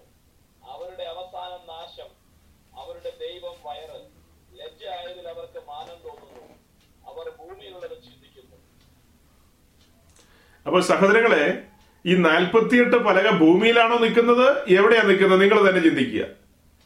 ഈ നാൽപ്പത്തിയെട്ട് പലകയ്ക്ക് ഈ ഭൂമിയായിട്ട് എന്തെങ്കിലും ബന്ധം കാണുന്നുണ്ടോ നിങ്ങളുടെ കാഴ്ചയിൽ നിങ്ങൾക്ക് കണ്ണ് തുറന്നിട്ടുണ്ടല്ലേ കാണാൻ പറ്റുള്ളൂ? ഇല്ലെങ്കിൽ ഒന്നും പറഞ്ഞിട്ട് കാര്യമില്ല. നിങ്ങളുടെ ചെവി മന്ദമായി പോയെങ്കിൽ എനിക്കൊന്നും പറയാനില്ല. നിങ്ങളുടെ ഹൃദയത്തിനും ചെവിക്കും പരിച്ഛേദനയുള്ളവരാണ് ഈ പറയുന്ന ശബ്ദമൊക്കെ ചെവി വന്ന് ആർത്തലയ്ക്കുന്നുണ്ടാവും. കഴിഞ്ഞ നാളുകളിൽ നമ്മൾ പറഞ്ഞുകൊണ്ടിരിക്കുക ഈ പലകയ്ക്ക് ഈ ഭൂമിയായിട്ടൊരു ബന്ധമില്ലെന്ന്. ഈ പലക ഉയരത്തിൽ വെച്ചിരിക്കുകയാണ്. പലക വെള്ളിച്ചൂടി വെച്ചിരിക്കുന്നു എന്ന് പറഞ്ഞ അർത്ഥം എന്താ? ഹെവൻലി റലംസിലാണ് പലക ഇരിക്കുന്നത് സ്വർഗതലങ്ങളിലാണ്. ദൈവ സന്നിധിയിലിരിക്കുന്ന പലകകളാണ്. അത്യുന്നതന്റെ സന്നിധിയിലിരിക്കുന്ന പലകകളാണ്. ആ പലകകളോട് വന്നിട്ടാണോ നീ കൊച്ചു വർത്തമാനം പറയുന്നത്? നേരം പോക്ക് പറയുന്നതിന് അർത്ഥം. ഈ ഈ ഒരു തലത്തിൽ ഇരിക്കുന്ന പലകയോട് പറയേണ്ടത് ഉയരത്തിലെ കാര്യങ്ങളാണ്. കേവലമായ കാര്യങ്ങളല്ല. നേരം പോക്ക് കാര്യങ്ങളല്ല. ഞങ്ങൾ നിങ്ങൾക്ക് കാണിച്ച മാതൃക പ്രകാരം നടക്കുന്നവരെ കുറിക്കൊള്ളുവിൻ. അങ്ങനെയുള്ള ആൾക്കാരുടെ എണ്ണം കുറവാ. പക്ഷേ ഈ അപ്പസ്തോലിന് പറയാനുള്ളത് എന്താ ഫിലിപ്പിനോട്? വളരെ കഷ്ടം സഹിച്ചിട്ടാ ഫിലിപ്പി വന്ന് സുവിശേഷം അറിയിച്ച് അവിടെ ഒരു സഭ സ്ഥാപിച്ചത്. അവരോട് പിന്നത്തെ പറഞ്ഞു കൊടുക്കുക. ഞാനിപ്പോ കരഞ്ഞുകൊണ്ട് നിങ്ങളോട് പറയുകയാണ് അനേകർ ക്രിസ്തുവിന്റെ ക്രൂശിന് ശത്രുക്കളായി നടക്കുന്നു എന്ന്. ക്രിസ്തുവിന് ശത്രുക്കളായി നടക്കുന്നു എന്ന് വായിക്കരുത്. ക്രിസ്തുവിന്റെ ക്രൂശിന് ശത്രുക്കളായി നടക്കുന്നു. എന്ന് പറഞ്ഞാൽ ക്രൂശാണ് അവരുടെ പ്രശ്നം. ഒരുവൻ എന്നെ അനുഗമിക്കാൻ ഇച്ഛിച്ചാൽ തന്നെത്താൻ ത്യജിച്ച് ക്രൂശ് എടുക്കണമെന്നാണ്. അപ്പൊ തന്നെത്താൻ ത്യജിക്കുന്നതാകട്ടെ ക്രൂശ് എടുക്കുന്നതാകട്ടെ അതിനൊന്നും മനസ്സില്ലാത്ത ആൾക്കാർ. അവർ ക്രൂശെടുക്കാൻ മനസ്സില്ലാത്തവരാണ്. അവരുടെ മാതൃക എന്ന് പറയുന്നത് പർവതത്തിലെ മാതൃകയല്ല. പർവതത്തിലെ മാതൃക എങ്ങനെയാ? വാതിൽ തുറന്നാൽ ആദ്യം കാണേണ്ടത് യാഗപീഠമാണ്. യാഗപീഠമില്ലാതെ താമ്രത്തൊട്ടി അതിന് പകരം രണ്ടെണ്ണം വെച്ചിട്ട് കാര്യമുണ്ടോ? അല്ലെങ്കിൽ അതിന് പകരം വേറെ എന്തെങ്കിലും ഒരു സാധനം അവിടെ കൊണ്ട് വെച്ചിട്ട് കാര്യമുണ്ടോ? അവിടെ വെക്കേണ്ടത് യാഗപീഠമാണ് അത് കഴിഞ്ഞ താമ്രത്തൊട്ടിയ. അപ്പൊ മാതൃക എന്ന് പറയുന്നത് ക്രൂശ് എടുക്കുന്നവന്റെ മാതൃകയാണ്. ആ യാഗപീഠത്തിലേക്ക് നോക്കുമ്പോൾ കാണുന്നത് എന്താ? കാൽവറിയിലെ ക്രൂശ്. ക്രൂശിലേക്ക് നോക്കുമ്പോൾ എന്താ കാണുന്നത്? പിതാവിന്റെ ഹിതത്തെ മാനിച്ചുകൊണ്ട് ദൈവേഷ്ടം നിവർത്തിച്ച ദൈവപുത്രനെയാണ് കാണുന്നത്. എല്ലാവരും ത്യജിക്കപ്പെട്ട് തള്ളപ്പെട്ട് ഏ? അനുസരണയുള്ളവനായി. തന്റെ അവസാന ശ്വാസത്തോളം ക്രൂശിലെ ബലിമരണത്താൽ അനുസരണയുള്ളവനായി കിടന്നവൻ. ആ കാഴ്ചകളാണ് കാണിക്കുന്നത്. അപ്പൊ അതുകൊണ്ട് മാതൃക പ്രകാരം നടക്കുന്നവരെന്ന് പറയുമ്പോൾ എന്തോ ഓർത്തുകൊള്ളണം? ക്രിസ്തുവിന്റെ ക്രൂശ് എടുക്കുക എന്ന് പറഞ്ഞാൽ ക്രിസ്തുവിന്റെ ഉപദേശങ്ങളെ ശിരസ വഹിച്ചുകൊണ്ട് ക്രൂശിന്റെ വഴിയിൽ നടക്കുന്നവർ ക്രൂശിന്റെ ഉപദേശത്തെ മുറുകെ പിടിക്കുന്നവർ ക്രൂശിന്റെ ഉപദേശത്തെ പ്രചരിപ്പിക്കുന്നവർ സത്യവചനത്തിന് വേണ്ടി നിലകൊള്ളുന്നവർ അവരെ ഉറ്റുനോക്കുവിന്നാണ് കുറിക്കൊള്ളുവിൻ എന്ന് പറയുമ്പോൾ അവരെ ഉറ്റുനോക്കുവിൻ. അപ്പൊ ആ തലമുറയിൽ പറഞ്ഞു കൊടുക്കാൻ ഒരു പൗലോസ്ലിക ഉണ്ടായിരുന്നു. എല്ലാവരുടെയും തോളത്ത് കൈയിടരുതെന്നാണ് പറഞ്ഞതിന്റെ സൂചന. നിങ്ങൾക്ക് അങ്ങനെ മനസ്സിലാകുന്നുണ്ടോ ദൈവമേ എനിക്ക് അങ്ങനെ മനസ്സിലാകുന്ന കേട്ടോ. പൗലോസ് അവരോട് പറഞ്ഞു കൊടുത്തത് എല്ലാവരും ശ്രേഷ്ഠരായിട്ട് എണ്ണണം. ലൂസിഫർ വന്നാലും കുറഞ്ഞത് ഒരു മധുരമിടാത്ത ചായയെങ്കിലും കൊടുത്തു വിടണം എന്നൊന്നും അല്ല. ഇവിടെ ചായയും കാപ്പിയും മധുരമിടാത്തതിന്റെ കഥയല്ല പറയുന്നത്. സൂക്ഷിക്കണം. വിരുന്ന് തെറ്റിപ്പോകാൻ സാധ്യതയുണ്ട്. വഴി തെറ്റിപ്പോകും. അതുകൊണ്ട് ദൈവത്തിന്റെ സ്ഥിരമായ അടിസ്ഥാനം നിലനിൽക്കുന്നു. അടിസ്ഥാനം മാറിപ്പോകുന്നില്ല. അടിസ്ഥാനം മറിഞ്ഞു പോയാൽ നീതിമാൻ എന്ത് ചെയ്യുന്ന ചോദിക്കുന്നത്? അപ്പൊ അടിസ്ഥാനം മറിഞ്ഞു പോവുകയല്ല അടിസ്ഥാനം ഇല്ലാത്തവര്. അനേകർക്ക് അടിസ്ഥാനം തന്നെ ഇല്ലെന്നേ. ആ അടിസ്ഥാനം ഇല്ലാത്ത ആളുകൾ ഇന്ന് അനവധിയായ രംഗത്തുണ്ട്. ഇന്ന് അനവധിയായ രംഗത്തുണ്ട്. കഴിഞ്ഞ ആഴ്ച നമ്മൾ പറഞ്ഞ് അവസാനിപ്പിച്ച ഭാഗം എന്ന് പറയുന്നത് രണ്ട് കുരുത്ത ലേഖനം പതിനൊന്നാം അധ്യായത്തിൽ അതിന്റെ രണ്ട് മൂന്ന് വാക്യങ്ങളെയൊക്കെ വായിച്ചുകൊണ്ട് പറഞ്ഞു ഞാൻ ദൈവത്തിന്റെ എരിവോടെ നിങ്ങളെ കുറിച്ച് എറിയു എരിയുന്നു. നിങ്ങളെ ക്രിസ്തു എന്ന ഏകപുരുഷന് നിർമ്മല കന്യകയായി വിവാഹ നിശ്ചയം ചെയ്യാൻ ഏൽപ്പിച്ചിരിക്കുന്നു എന്ന കാര്യമൊക്കെയാ. അപ്പൊ പലരായ നിങ്ങളെ ക്രിസ്തു എന്ന ഏകപുരുഷന് അവിടെ വായിക്കുന്നത് ഞാൻ നിങ്ങളെ ക്രിസ്തു എന്ന ഏകപുരുഷന് നിർമ്മല കന്യക എന്ന നിലയിൽ. നിങ്ങളെ എന്ന് പറയുമ്പോൾ ബഹുവചനമാണ് നിർമ്മല കന്യക എന്ന് പറഞ്ഞു കഴിഞ്ഞാൽ ഏകവചനമാണ്. അപ്പൊ പലരായ നിങ്ങളെ ഒരു കന്യക എന്ന നിലയിൽ പണിതൊരുക്കി കൊണ്ടുവരണം നിങ്ങൾ ഒരടിസ്ഥാനത്തിന്മേൽ വരണം. നിങ്ങളുടെ വിശ്വാസം ഒന്ന് ഉപദേശം ഒന്ന് പിന്നെ എന്താ ദൈവം ഒരുവൻ വിശ്വാസം ഒന്ന് ഇങ്ങനെ ഇതെല്ലാം ആ ഒരു പാറ്റേണിൽ തന്നെ വരണം. ഒരു നിലയിൽ വരണം. ആ ഒരു നിലയിൽ വരുമ്പോഴാണ് പൗലോസിനാകട്ടെ തിമത്തിയോസിനാകട്ടെ സിലനോസിനാകട്ടെ അവർക്കെല്ലാം ഒരൊറ്റ ഭാഷയാണ്. അതുകൊണ്ടാണ് പറയുന്നത് ഞങ്ങൾ നിങ്ങൾക്ക് കാണിച്ച മാതൃക പ്രകാരം ഞങ്ങൾ എത്ര തന്റെ ഇടത്തോടെ താൻ പറയുന്നത്? ഈ തിമത്യോസ് ആകട്ടെ തീത്തോസ് ആകട്ടെ ഒരു സെക്കൻഡ് ചിന്തിച്ചേ. പൗലോസിന്റെ ശിഷ്യന്മാരാകട്ടോ. പൗലോസ് വിശ്വാസത്തിൽ കൊണ്ടുവന്നതാ. പൗലോസ് സ്നാനപ്പെടുത്തിയതാ. പൗലോസിന്റെ കൈവെപ്പിനാലാണ് ഈ അഭിഷേകമൊക്കെ പ്രാപിച്ചത് ഈ തിമത്യോസൊക്കെ. പൗലോസിന്റെ മുമ്പിൽ നിൽക്കാൻ പോലുള്ള കപ്പാസിറ്റി ഉണ്ടോ? പക്ഷെ പറയുമ്പോ എന്താ പറയുന്നത്? ഫിലിപ്പ് ലേഖനം രണ്ടാം അധ്യായം? ഫിലിപ്പീൻസ് ചാപ്റ്റർ ടു രണ്ടാം അധ്യായത്തിന്റെ ഇരുപത്തഞ്ചാം വാക്യം.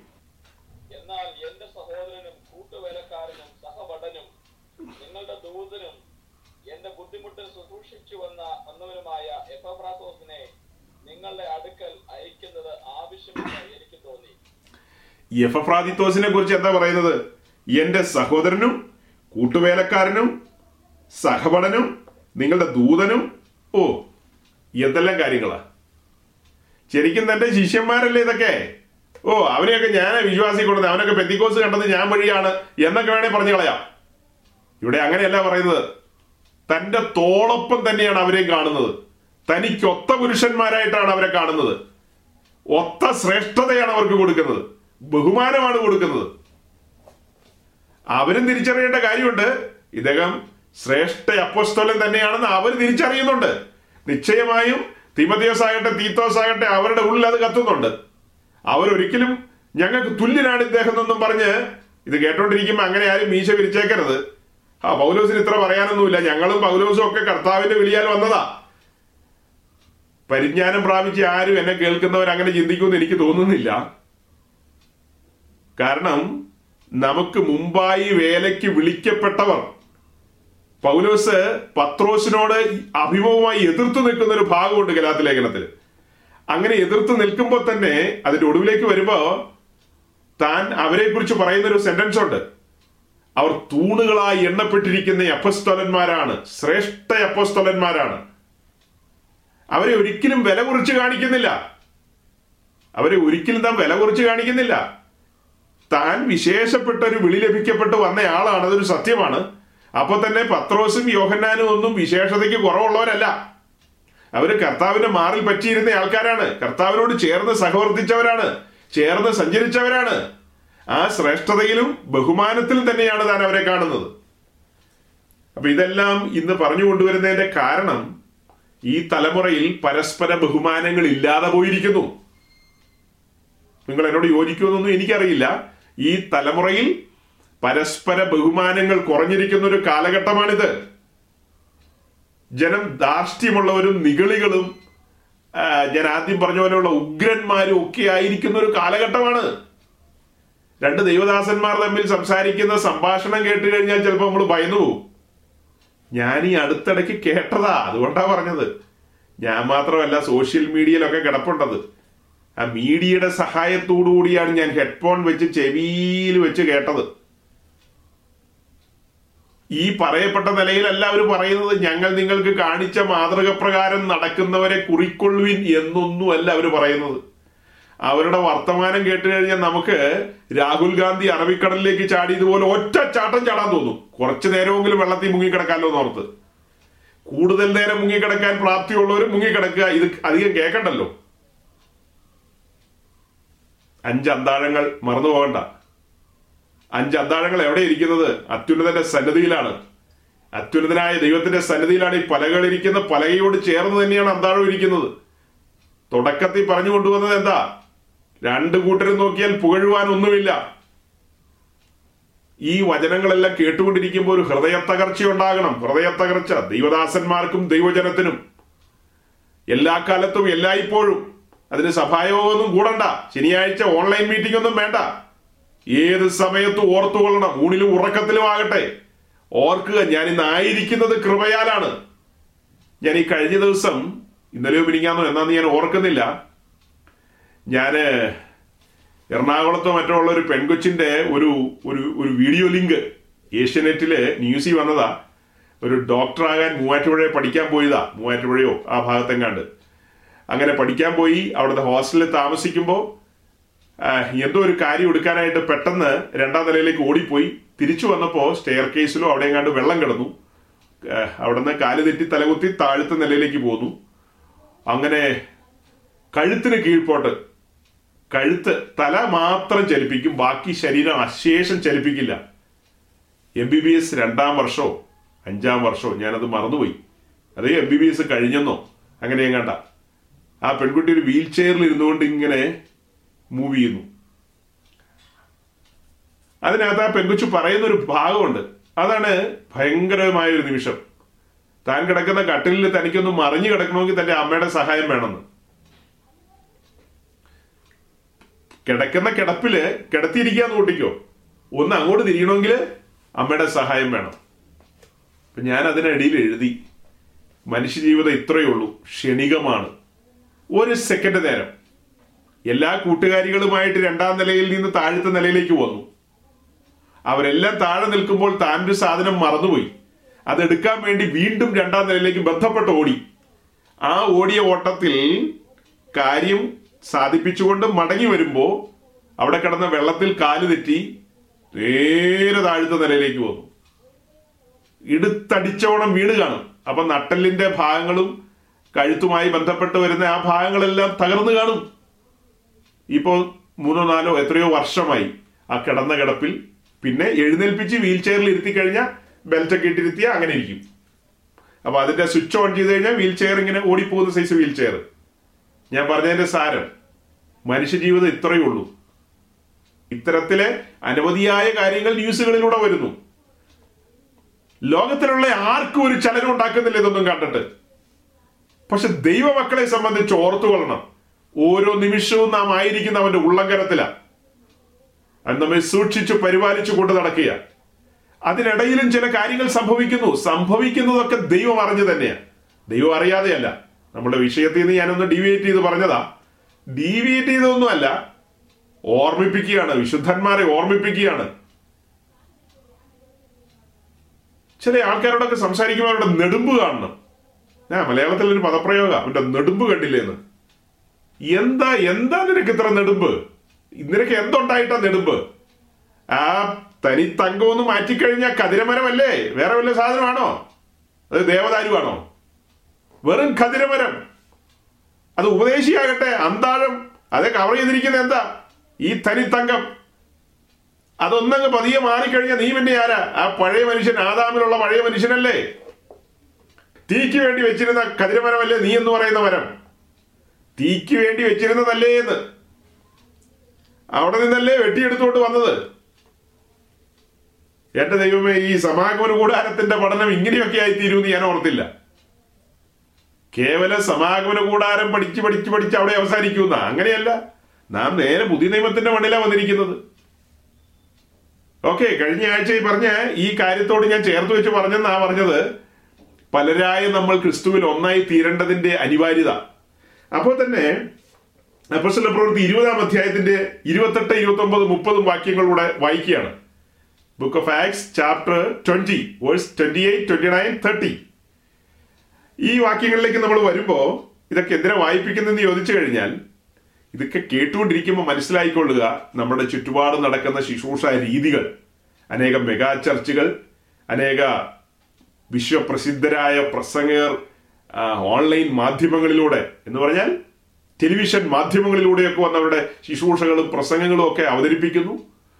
അവരുടെയൊക്കെ നടപ്പുകൾ നടത്തിപ്പുകളെല്ലാം നമ്മൾ ചുറ്റുപാടും കാണുന്നുണ്ട്. അതിനിടയിലാണ് ഈ വചനങ്ങളെല്ലാം നമ്മുടെ മുമ്പിൽ വെളിപ്പെട്ട് വരുന്നത്. ഇതെല്ലാം വെച്ച് നിങ്ങൾ ഒത്തു നോക്കിക്കൊള്ളണം. അതിനാണ് ഇതെല്ലാം പറയുന്നത്. ഒത്തു നോക്കാൻ വേണ്ടിയിട്ട് കൂടെയാ. ഇരുപത്തെട്ട് ഇരുപത്തി ഒമ്പത് മുപ്പത് നിങ്ങളെ തന്നെയും താൻ സ്വന്തം രക്തത്താൽ സമ്പാദിച്ചിരിക്കുന്ന ദൈവത്തിന്റെ സഭയെ മേയ്പാൻ പരിശുദ്ധാത്മാവ് നിങ്ങളെ അധ്യക്ഷരാക്കി വെച്ച ആട്ടിൻകൂട്ടം മുഴുവനെയും സൂക്ഷിച്ചുകൊള്ളുകയും ഞാൻ പോയ ശേഷം ആട്ടിൻകൂട്ടത്തെ ആദരിക്കാത്ത കൊടിയ ചെന്നായ്ക്കൾ നിങ്ങളുടെ ഇടയിൽ കടക്കുമെന്ന് ഞാൻ അറിയുന്നു ഇരുപത്തെട്ടാം വാക്യം തുടങ്ങുന്നത് എങ്ങനെയാ? നിങ്ങളെ തന്നെയും താൻ സ്വന്തം രക്തത്താൽ സമ്പാദിച്ചിരിക്കുന്ന ദൈവത്തിന്റെ സഭയെ മെയ്പ്പാൻ പരിശുദ്ധാത്മാവ് നിങ്ങളെ അധ്യക്ഷരാക്കി വെച്ച ആട്ടിൻകൂട്ടം മുഴുവനെയും സൂക്ഷിച്ചു കൊഴുവീൻ ഈ പദവിയിലേക്ക് കൊണ്ടുവന്നിരിക്കുന്നത് പരിശുദ്ധാത്മാവാണെന്നാണ് ഒരു സൂചന അവിടെ കിട്ടിയിരിക്കുന്നത്. എന്തിനാ ഇങ്ങനെ ഒരു പദവി തന്നിരിക്കുന്നത് ശുശ്രൂഷകന്മാർക്ക്? താൻ തന്റെ സ്വന്തം രക്തത്താൽ സമ്പാദിച്ചിരിക്കുന്ന ആട്ടിൻകൂട്ടം. ഈ ഇരുപതാം അധ്യായത്തിൽ എനിക്ക് ഏറ്റവും ഭയമുള്ള ഒരു വാക്യമാണ് ഇരുപത്തെട്ടാം വാക്യം. ഇതിൽ വലിയ കനമേറിയ കാര്യങ്ങളുണ്ട് കേട്ടോ ഇരുപതാം അധ്യായത്തിൽ. ഏ ഈ ഇരുപതാം അധ്യായത്തിൽ വളരെ കനമേറിയ കാര്യങ്ങൾ എഴുതിയിട്ടുണ്ട്. പക്ഷെ ഇരുപത്തെട്ടാം വാക്യം ഒരു ശുശ്രൂഷകൻ എന്ന നിലയിൽ ഭയപ്പെടുത്തുന്നതാണ്. താൻ തന്റെ സ്വന്തം രക്തത്താൽ സമ്പാദിച്ചിരിക്കുന്ന തന്റെ ആട്ടിൻകൂട്ടം. ആടിന്റെ പ്രത്യേകത നമുക്കറിയാം. ആടിന് എല്ലാ ഇലയും തിന്നാൻ കൊള്ളില്ല. റബ്ബറിന്റെ ഇല ആട് തിന്നുവോ? എനിക്കറിയില്ല. റബ്ബറിന്റെ ഇലയോ അങ്ങനെ എന്തൊക്കെയോ ഇലകൾ ഈ ആട് തിന്നില്ല. തിന്നാ അതിന് കുഴപ്പമുണ്ട്. അപ്പൊ അങ്ങനെ തിന്നാൽ കുഴപ്പമുള്ള ഇലകൾ ഈ ഇടയൻ തന്നെ കൊണ്ടുപോയി ആടിന് കൊടുത്ത എങ്ങനെ ഇരിക്കും?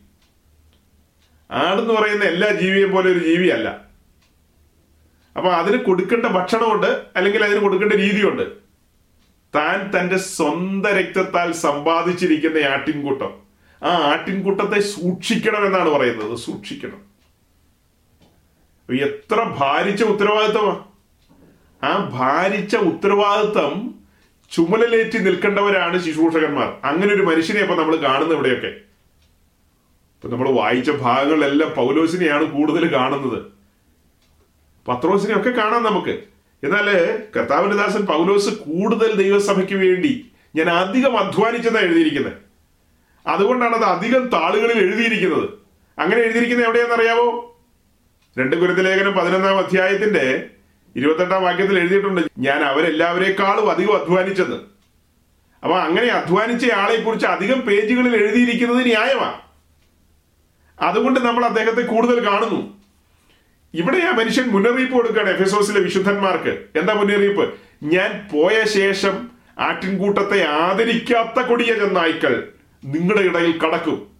ദൈവമേ ആട്ടിൻകൂട്ടത്തെ ആദരിക്കാത്ത കൊടിയ നായ്ക്കൾ നിങ്ങളുടെ ഇടയിൽ കടക്കും. അത് പറയുമ്പോൾ വേറൊരു വാക്യം എന്റെ മനസ്സിൽ ഓർമ്മ വരുന്നുണ്ട്.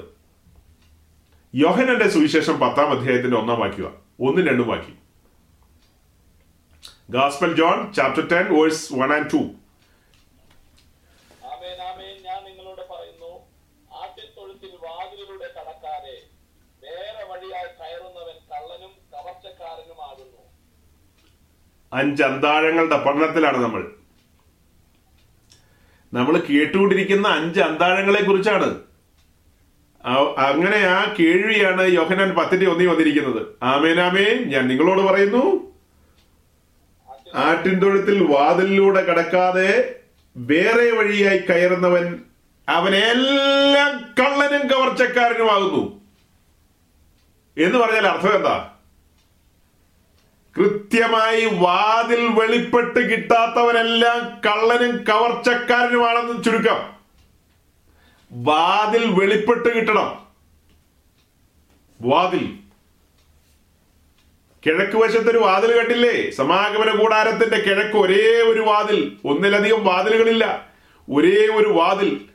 ആ വാതിൽ നാല് തൂണുകളിൽ നാല് കളറിലുള്ള നൂലുകളാൽ ഒരു പ്രാകാര മറശീലയാൽ മറച്ചിട്ടിരിക്കുന്ന ആ വാതിൽ ആ വാതിലിനെ കണ്ടിട്ടാ യേശു പറഞ്ഞത് ഞാൻ തന്നെയാണ് വാതിൽ. എന്ന് പറഞ്ഞാൽ സുവിശേഷം. എന്ന് പറഞ്ഞാൽ സത്യ സുവിശേഷം ദാവീദിന്റെ സന്തതിയായി ജനിച്ച് മരിച്ച് അടക്കപ്പെട്ട് ഉയർത്തെഴുന്നേറ്റിരിക്കുന്ന യേശു ക്രിസ്തുവിനെ ഓർത്തുകൊള്ളുവീൻ. അതാകുന്നു എന്റെ സുവിശേഷം. അത് വെളിപ്പെട്ട് കിട്ടണം. അത് വെളിപ്പെട്ട് കിട്ടാത്ത ഒരുത്തനും പരിശുദ്ധാത്മാവിൽ വെളിപ്പെട്ട് കിട്ടണം. പന്ത്രണ്ടാം വാക്യത്തിൽ വായിക്കുന്നത് ഒന്ന് പത്രോസ് ഒന്നിന്റെ പന്ത്രണ്ടിൽ വായിക്കുന്നത് തങ്ങൾ ആ ശുശ്രൂഷ ചെയ്യുന്നു എന്ന് അവർക്ക് വെളിപ്പെട്ടു. സ്വർഗത്തിൽ നിന്ന് അതാണ്. സ്വർഗത്തിൽ നിന്ന് അയച്ച പരിശുദ്ധാത്മാവിനാൽ നിങ്ങളോട് സുവിശേഷം അറിയിച്ചവർ അതിപ്പോൾ നിങ്ങളെ ഗ്രഹിപ്പിച്ചിരിക്കുന്നു. ആ സെന്റൻസ് ഞാൻ ഒന്നുകൂടെ വായിക്കാം ശ്രദ്ധിച്ച് കേൾക്കണം. സ്വർഗത്തിൽ നിന്ന് അയച്ച പരിശുദ്ധാത്മാവിനാൽ നിങ്ങളോട് സുവിശേഷം അറിയിച്ചവർ അതിപ്പോൾ നിങ്ങളെ ഗ്രഹിപ്പിച്ചിരിക്കുന്നു. സ്വർഗത്തിൽ നിന്ന് അയച്ച പരിശുദ്ധാത്മാവിനാൽ നിങ്ങളോട് സുവിശേഷം അറിയിച്ചവർ. എന്താ സഹോദരങ്ങൾ ഇതിൽ നിന്നൊക്കെ നിങ്ങൾ കൂട്ടിച്ചേർത്ത് പഠിക്കുന്നത്? ഇതെങ്ങനെ നിങ്ങൾ കൂട്ടി വായിക്കും? സ്വർഗത്തിൽ നിന്ന് അയച്ച പരിശുദ്ധാത്മാവിനാൽ വാതിൽ വെളിപ്പെട്ട് കിട്ടിയവർക്ക് മാത്രമേ വാതിലിനെ കുറിച്ച് പ്രസംഗിക്കാൻ പറ്റൂ. അവർ മാത്രമാണ് ഇടയന്മാർ. വേറെ ഏതിലെങ്കിലുമൊക്കെ കയറി വരുന്നവനൊക്കെ അവൻ കള്ളനും കവർച്ചക്കാരനുമാണെന്ന് ഓർത്തുകൊള്ളണം. ഇന്ന് മലയാളക്കരയിലാകട്ടെ ഉലകം മുഴുവനും കർത്താവിന്റെ വചനവുമായിട്ട് അഥവാ ഈ വിശുദ്ധ വേദപുസ്തകം അങ്ങനെ പറയാം. ഈ വിശുദ്ധ വേദപുസ്തകം കയ്യിൽ പിടിച്ചുകൊണ്ട് കോട്ടും സൂട്ടും ഇട്ടുകൊണ്ട് അനേക കള്ളന്മാരും കവർച്ചക്കാരും താൻ തന്റെ സ്വന്തം രക്തത്താൽ സമ്പാദിച്ചിരിക്കുന്ന ആട്ടിൻകൂട്ടത്തെ വാണിഭമാക്കുന്ന കാലം. അവർ മാതൃകാ പുരുഷന്മാരേ അല്ല. ഞങ്ങൾ നിങ്ങൾക്ക് കാണിച്ച മാതൃക പ്രകാരം. എന്താ മാതൃക? ദൈവസഭയ്ക്ക് ഒരേ ഒരു മാതൃക ഒരേ ഒരു വാതിൽ. സഭയാം കൂടാരത്തിന്റെ നിഴലും ദൃഷ്ടാന്തവും പഠിക്കുന്നത് എങ്ങനെയാ? ഒരേ ഒരു വാതിൽ. ആ വാതിൽ യേശു ക്രിസ്തുവിനെ കാണിക്കുന്നു സത്യസുവിശേഷത്തെ കാണിക്കുന്നു. അത് വെളിപ്പെട്ട് കിട്ടാത്ത ഒരുവരും ദൈവം അയച്ചവനല്ല. ദൈവം അയച്ചവരിലെല്ലാം ആ താഴ്മയും ഉറച്ച നിലവിളിയും കണ്ണുനീരും നമുക്ക് കാണാൻ കഴിയും. ദൈവം ഒരുവനെ അയച്ചിട്ടുണ്ടെങ്കിൽ അവർക്ക് കൃത്യമായി ദൈവം വചനത്തിന്റെ വെളിപ്പാട് കൊടുക്കും. സഭയെക്കുറിച്ചുള്ള ബോധ്യങ്ങൾ കൊടുക്കും. സഭയെക്കുറിച്ചുള്ള ബോധ്യം മാത്രമോ? തന്നെ കുറിച്ചുള്ള ബോധ്യവും കൊടുക്കില്ലേ? തന്നെ കുറിച്ചുള്ള ബോധ്യം കൊടുക്കാതിരിക്കുവോ? അവൻ ചിലരെ അപ്പോസ്വരന്മാരും പ്രവാചകന്മാരും സുവിശേഷകന്മാരും ഇടയന്മാരും ഉപദേഷ്ടാക്കന്മാരുമായി നിയമിച്ചിരിക്കുന്നു. അവരെ നിയമിച്ചിരിക്കുന്നതിന്റെ പിന്നിൽ നാം എല്ലാവരും വിശ്വാസത്തിന്റെ ഐക്യതയിലെത്തണം. ക്രിസ്തുയേശുവിനെ കുറിച്ചുള്ള പരിജ്ഞാനത്തിന്റെ ഐക്യതയിലെത്തണം. എഫ് എസ് ലേഖനം നാലിന്റെ പന്ത്രണ്ട്. രണ്ട് കാര്യം. അതിലെ ആദ്യത്തെ കാര്യമാണ് നാം വിശ്വാസത്തിന്റെ ഐക്യതയിലെത്തണം. അതിനുവേണ്ടി അവർ രാപ്പകൽ ഇടവിടാതെ കണ്ണുനീര് വാർത്തുകൊണ്ട് പ്രാർത്ഥിച്ചുകൊണ്ടിരിക്കുകയാണ്. ഒന്ന് തെസ്ലോണിക്ക് ലേഖനം മൂന്നിന്റെ പത്തിൽ പറഞ്ഞു ഞാൻ നിങ്ങളെക്കുറിച്ച് ഇടവിടാതെ രാപ്പകൽ പ്രാർത്ഥിച്ചുകൊണ്ടിരിക്കുന്നു. നിങ്ങളുടെ വിശ്വാസം വർദ്ധിക്കേണ്ടതിന്. നിങ്ങൾ വിശ്വാസത്തിൽ ഐക്യതയുള്ളവരാകേണ്ടതിന് വിശ്വാസത്തിൽ സ്ഥിരതയുള്ളവരാകേണ്ടതിന് നിങ്ങൾ വിശ്വാസത്തിന്റെ നായകനും പൂർത്തി വരുത്തുന്നവനുമായവനെ മാത്രം ശ്രദ്ധിച്ച് അവസാനം വരെ വിശ്വാസത്തിൽ മുന്നോട്ട് പോയി. വിശ്വാസത്തിൽ മരിക്കണം. എബ്രായർ പതിനൊന്നാം അധ്യായത്തിലെ വാക്യം. നിങ്ങൾ വിശ്വാസത്തിൽ മരിക്കണം. നമ്മുടെ മരണം എങ്ങനെയായിരിക്കണം? ക്രിസ്തുവിൽ മരിക്കുക എന്ന് വെളിപ്പാട് പുസ്തകത്തിൽ പഠിപ്പിക്കും. അപ്പോൾ തന്നെ എബ്രാഹിം ലേഖനം പതിനൊന്നാം അധ്യായത്തിൽ പറയുന്ന പോലെ അബ്രഹാം ആകട്ടെ ഇസഹാക്കാകട്ടെ യാക്കോബ് ആകട്ടെ അവർ വിശ്വാസത്തിൽ മരിച്ചെന്നാ കാണുന്നത്. വിശ്വാസത്തിൽ മരിച്ചു. കൃപയാലത്രേ നാം വിശ്വാസം മൂലം രക്ഷിക്കപ്പെട്ടിരിക്കുന്നത്.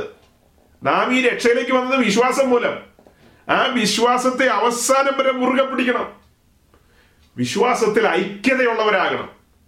അപ്പൊ അതിന് വിരുദ്ധമായി ഞാൻ പോയ ശേഷം ആട്ടിൻകൂട്ടത്തെ ആദരിക്കാത്ത കൊടിയ ചെന്നായ്ക്കൾ നിങ്ങളുടെ ഇടയിൽ കിടക്കും. കടന്നിട്ടുണ്ടോ ഇല്ലയോ എന്ന് നിങ്ങൾ ആരാഞ്ഞു നോക്കുക. ഞാൻ ഇനി ഏതെങ്കിലും പുള്ളികളുടെ പേരൊന്നും പറഞ്ഞു തരണ്ടല്ലോ? വാട്സപ്പ് ചെയ്യണോ? ഇനിന്റെ പുള്ളികളുടെ പേരൊക്കെ. ഇത്രയും കേട്ടുകൊണ്ടിരിക്കുമ്പോൾ തന്നെ നിങ്ങളുടെ കയ്യിൽ പുസ്തകം ഉണ്ടെന്നേ. നിങ്ങളുടെ അകത്ത് ഈ വചനം എഴുതി വെച്ചിരിക്കുകയാണ്. സ്വർഗത്തിൽ നിന്ന് അയച്ച പരിശുദ്ധാത്മാവിനാൽ നിങ്ങളോട് ദൈവവചനം പ്രസംഗിച്ചുകൊണ്ടിരിക്കുമ്പോ നിങ്ങൾ ആത്മാവിൽ വിവേചിക്കണം. അതിന് കഴിയുന്നില്ലെങ്കിൽ നിങ്ങൾ ശിശുക്കൾ തന്നെ. നിങ്ങൾ കേവലം ആത്മീയത്തിൽ ശിശുക്കളാണ്. നിങ്ങൾ ആത്മീയത്തിൽ അല്പമെങ്കിലും വളർന്നു വന്നിട്ടുണ്ടെങ്കിൽ മുതിർന്നവരായിട്ടുണ്ടെങ്കിൽ ദിശാബോധമുള്ളവരാണെങ്കിൽ ഇത് കേട്ടുകൊണ്ടിരിക്കുമ്പോൾ മനസ്സിലാക്കുക. ഒരേ ഒരു വാതിൽ. വാതിൽ വഴി അകത്ത് വരുന്നവൻ എന്ന് പറഞ്ഞാൽ അർത്ഥം എന്താ? പത്തിന്റെ രണ്ടാം വാക്യം പറയുന്നത് ആമേനാമേൻ ഞാൻ നിങ്ങളോട് പറയുന്നു. ആട്ടിൻ തൊഴുത്തിൽ വാതിലിലൂടെ കടക്കാതെ വേറെ വഴിയായി കട കയറുന്നവൻ കള്ളനും കവർച്ചക്കാരനുമാകുന്നു. വാതിലിലൂടെ കടക്കുന്നവൻ ആടുകളുടെ ഇടയനാകുന്നു. എന്നിട്ട് താഴേക്ക് വായിക്കുമ്പോൾ അവൻ ആടുകളെ വാതിലിലൂടെ അകത്തേക്കും പുറത്തേക്കും കൊണ്ടുപോകുന്ന കാര്യങ്ങളൊക്കെയാണ് എഴുതിയിരിക്കുന്നത്. അപ്പൊ കൃത്യമായി വാതിൽ വെളിപ്പെടണം. വാതിൽ വെളിപ്പെടണം. വാതിൽ എന്താണെന്ന് മനസ്സിലാകണം. വാതിൽ എന്ന് പറയുന്നത് വലിയൊരു സബ്ജക്റ്റ് ആകട്ടോ അതങ്ങനെ അരമണിക്കൂർ കൊണ്ട് മുക്കാൽ മണിക്കൂർ കൊണ്ട് പ്രസംഗിക്കാവുന്ന ഒരു വിഷയമേ അല്ല. ബൃഹത്തായ ഒരു സബ്ജക്റ്റ് ആണ് വാതിൽ. അപ്പൊ ആ വാതിൽ കൃത്യമായി വെളിപ്പെട്ട് കിട്ടിയവർ മാത്രമാണ് കർത്താവിന്റെ ദാസന്മാർ. അവർ വേറെ വാതിൽ നിങ്ങളുടെ നടുവിൽ വെക്കില്ല. ഒരേ ഒരു വാതിൽ. ഇപ്പൊ ഒരുവന് ബുദ്ധി അങ്ങ് കൂടിയിട്ട് പരിജ്ഞാനം കൂടിയിട്ട് അങ്ങനെയല്ലല്ലോ? ഒരുത്തിന്റെ കയ്യിൽ ഒത്തിരി ഡിഗ്രികൾ അങ്ങ് വന്നു. സെമിനാരി പഠനം അങ്ങ് കൂടി കഴിഞ്ഞിട്ട് ഭയങ്കര ഡിഗ്രിയും ബുദ്ധിയും ഒക്കെ അങ്ങ് കയറി കഴിഞ്ഞപ്പോൾ പുള്ളി പറയാണ് ഇതൊട്ടും ശരിയല്ല. ഈ കൂടാരത്തിന് ഇങ്ങനെ ഒരു വാതിൽ വെച്ചത് മര്യാദയല്ല. നാല് സൈഡിൽ ഓരോ വാതിൽ വെക്കണം. എങ്കിലാണ് ഒരു ശരിയാവുള്ളൂ. എന്ന് പറഞ്ഞ വെക്കുവോ അങ്ങനെ നാല് വാതിൽ വെക്കാൻ അനുവാദമുണ്ടോ ഒരേ ഒരു വാതിലല്ലേ ഉള്ളൂ. ക്രിസ്തീയ സഭയ്ക്ക് ഒരു പ്രസംഗമേ ഉള്ളൂ. ക്രൂശിക്കപ്പെട്ടവനായ ക്രിസ്തുവിലൂടെ പാവികളായ മനുഷ്യവർഗത്തെ പരിശുദ്ധനായ ദൈവത്തോട് നിരപ്പിക്കുന്ന ഒരേ ഒരു വാതിൽ. ഈ വാതിലിലൂടെ അകത്തു കൊണ്ടുവന്ന് നിരപ്പ് സംഭവിച്ചതിന് ശേഷം ഇനി കാര്യങ്ങൾ കിടക്കുക. നിരപ്പിച്ചതിന് ശേഷമാണ് ഈ കതിരമരത്തെ വെട്ടി പണത് പലകയാക്കി പൊന്നു പൊതിഞ്ഞ് നിർത്തിയിരിക്കുന്ന നിൽപ്പൊക്കെ കാണുന്നത്. ഓക്കെ അപ്പൊ ഇത്തരത്തിൽ അകത്തു കൊണ്ടുവന്ന കതിരമരങ്ങളെയാണ് പലകകളാക്കി തീർക്കുന്നത്. ആ പലകകളാക്കി തീർക്കുന്ന ഉദ്യോഗത്തിലാണ് ഈ അഞ്ചുവിധ ശുശ്രൂഷകർ ഏർപ്പെട്ടിരിക്കുന്നത്. അത് മാത്രമല്ല അതിനെ നിവർത്തി നിർത്തിയിരിക്കുന്നു താങ്ങി നിർത്തിയിരിക്കുന്നു. ഇളകാതെ വണ്ണം. അടിസ്ഥാനത്തിൽ നിന്ന് ഇളകാതെ വണ്ണം. അത് തന്നെയല്ല ഈ പലകകൾ തമ്മിൽ ഒരു വിടവുണ്ടാകാതെ സൂക്ഷിക്കേണ്ട ഉത്തരവാദിത്വം അന്താഴത്തിന്റെയാണ് അന്താഴം കടിച്ചു പിടിച്ചേക്കുകയാണ്. നമ്മളൊരു മലയാള പ്രയോഗമാണ് കേട്ടോ കടിക്കുക എന്ന് പറയുന്നത്. അതായത് അത് കടിച്ചിരിക്കുക എന്ന് പറയും. പുതിയ പിള്ളേർക്കൊന്നും മനസ്സിലാകില്ല അപ്പോൾ ഈ അന്താഴങ്ങളാണ് ഈ പലക ഇങ്ങനെ ചേർത്ത് പിടിച്ചു വെച്ചിരിക്കുന്നത്. ഇടയിൽ കാറ്റ് കടക്കാതെ വേണം വെളിയിൽ കാറ്റുകൾ ഇഷ്ടം പോലെ ഉണ്ട് കേട്ടോ. കാറ്റൊക്കെ ശാന്തമായിരിക്കുക എന്ന് വിചാരിക്കണ്ട. ഉപദേശത്തിന്റെ ഓരോരോ കാറ്റുകൾ അടിച്ചുകൊണ്ടിരിക്കുകയാണ്. ഞാൻ വിശ്വാസത്തിൽ വന്ന കാലഘട്ടത്തിലെ കാറ്റുകളല്ല ഇപ്പത്തെ കാറ്റ്. ഇപ്പൊ വേറെ സൈസ് കാറ്റുകളാണ് അതിന്റെ മധ്യസമയത്തുള്ള കാറ്റുകളല്ല പിന്നീട് കണ്ടത്. ഞാൻ വരുന്നതിന് മുമ്പ് ഭയങ്കര കാറ്റ് ഈ മാർഗത്തിൽ അടിച്ചുകൊണ്ടിരുന്നായിരുന്നു ആ കാറ്റൊന്നും നമ്മൾ അധികം അറിഞ്ഞില്ല. ഞാൻ വന്ന കാലത്തുള്ള കാറ്റ് എന്ന് പറയുന്നതാണ് സകല മനുഷ്യരെയും തെള്ളി താഴെ ഇടുക എന്നുള്ളത്. ഏതൊരുവൻ അടുത്ത് വന്നാലും അവരെ ക്രിസ്തുവിൽ തികഞ്ഞവനാക്കുക എന്ന് പറയുന്ന പോലെ അതിന്റെ ആദ്യപടി എന്നോണം. ഏ ഗലാത്ത് ലേഖനം എഴുതേണ്ട ആവശ്യകത എന്താ? ഒരുവൻ ക്രിസ്ത്യാനിത്വത്തിലേക്ക് വരണമെങ്കിൽ പരിച്ഛേദന ഏൽക്കണം എന്നിട്ട് ക്രിസ്ത്യാനിയാകണം. എന്നിട്ട് മുന്നോട്ട് പോവുക. എന്ന് പറഞ്ഞ പോലെ ഒരുവൻ ഈ മാർഗത്തിലേക്ക് വന്നാൽ ഏത് മനുഷ്യനെയും തള്ളി താഴെ ഇടുക അങ്ങനെ അവൻ ക്രിസ്ത്യാനിത്വത്തിലേക്ക് വരിക പരിശുദ്ധാത്മ ശക്തി പ്രാപിക്കുക. ഇങ്ങനെയൊക്കെ. നമ്മൾ എന്തോരം നെട്ടോട്ട് ഓടിയതെന്നറിയാം ഒന്ന് വീഴാൻ വേണ്ടി കൊതിച്ച നിമിഷങ്ങളുണ്ട്. എങ്ങനെയെങ്കിലും ഒന്ന് വീട് കിട്ടാൻ വേണ്ടിയിട്ട്. അങ്ങനെ ചില സമയങ്ങളിലൊക്കെ അസാധാരണമായ നിലയിൽ വീഴ്ത്ത വീഴ്ത്തപ്പെട്ട അവസരങ്ങളുണ്ട്. അന്ന് കൊള്ള കണ്ടു കിട്ടിയ പോലെയായിരുന്നു. പക്ഷെ അത് കഴിഞ്ഞൊരു ശൂന്യതയുണ്ട്. അത് വേറെ കാര്യം. അന്നേരത്തെ തോന്നല ഞാൻ പറയുന്നത്. എല്ലാ മനുഷ്യരും വീഴുക ഞാൻ മാത്രം വീഴാതെ പോയി കഴിഞ്ഞാൽ എന്താകും? ദൈവമേ ഈ ആളുകളെല്ലാം എന്താ പറയുന്നതെന്ന് അറിയാമോ അവൻ ശരിയല്ല ആൾ. അവൻ എന്തോ ജഡികനാണ്. വീഴുന്നില്ല അവൻ. എന്ന ആളുകൾ പറയുന്നൊരു കാലം. അപ്പൊ അത് ഉപദേശത്തിന്റെ ഓരോ കാറ്റുകളാണ് പ്രതിരോധിക്കാൻ ഒരു കുഞ്ഞു പോലും വന്നില്ലായിരുന്നു. ഒരു കൊച്ചു കുഞ്ഞിനെ പോലും ഞാൻ കണ്ടില്ല പ്രതിരോധിക്കാൻ. ഏതെങ്കിലും ഒരുത്തൻ മുഖത്ത് നോക്കി കൈ കൊണ്ടി നമ്മളോടൊന്ന് പറയായിരുന്നെങ്കിൽ പറയുന്നവരുണ്ടായിരുന്നു കേട്ടോ. അങ്ങനെ ചിന്തിക്കരുത്. പറയുന്നവരൊക്കെ ഉണ്ടായിരിക്കും. നമ്മുടെ കൺവെട്ടത്ത് വന്നില്ലെന്നേ. നമുക്ക് അത്തരക്കാരെ പരിചയപ്പെടാനും പറ്റിയില്ല. അപ്പോ മനസ്സിലാക്കേണ്ടത് ഉപദേശത്തിന്റെ അനേക കാറ്റുകൾ പുറത്തടിക്കുന്നു. ഞാൻ പോയ ശേഷം ആട്ടിൻകൂട്ടത്തെ ആദരിക്കാത്ത കൊടിയ നായ്ക്കൾ കടക്കുമെന്ന് പറഞ്ഞു. അത് കഴിഞ്ഞിട്ട് എന്താ? വിപരീത ഉപദേശം പ്രസ്താവിക്കുന്നവർ നിങ്ങളുടെ ഇടയിൽ നിന്ന് തന്നെ എഴുന്നേൽക്കുമെന്ന്. വിപരീത ഉപദേശം. അതായത് ഉപദേശത്തിന് വിരുദ്ധമായ ദൈവത്തിന്റെ സ്ഥിരമായ അടിസ്ഥാനം നിലനിൽക്കുന്നു. അതിന് വിരുദ്ധമായ ആശയങ്ങളും ഉപദേശങ്ങളും കൊണ്ട് അനേകർ എഴുന്നേൽക്കുന്നു. അതൊക്കെ നമ്മൾ കണ്ണാലെ കണ്ടു. ഒരുത്തന്റെ കണ്ണൂരുകാരൻ അവൻ ഏതാണ്ടൊക്കെ വിവരക്കേട് പറഞ്ഞുകൊണ്ടിരുന്നു. തുടക്ക സമയത്തൊക്കെ ഉപദേശിമാർ അവനെ കൈയടിച്ച് പ്രോത്സാഹിപ്പിച്ചു. ഓടിക്കൂ ഓടിക്കൂ ബ്രദർ അപ്പ് അപ്പ് അപ്പ് എന്ന് പറഞ്ഞ് പറഞ്ഞുകൊണ്ടിരുന്നു. ബ്രദർ ഇപ്പൊ ഒന്നാം സ്ഥാനം മേടിക്കും എന്ന് പറഞ്ഞ്. ഓടി ഓടി അവൻ ചെന്ന് നിന്നത് അവിടെ വത്തിക്കാനില്ല എന്ന് നിന്നത്. ആ സിയോന് ചെന്ന് നിൽക്കുമെന്ന് നമ്മൾ ഓർത്തു.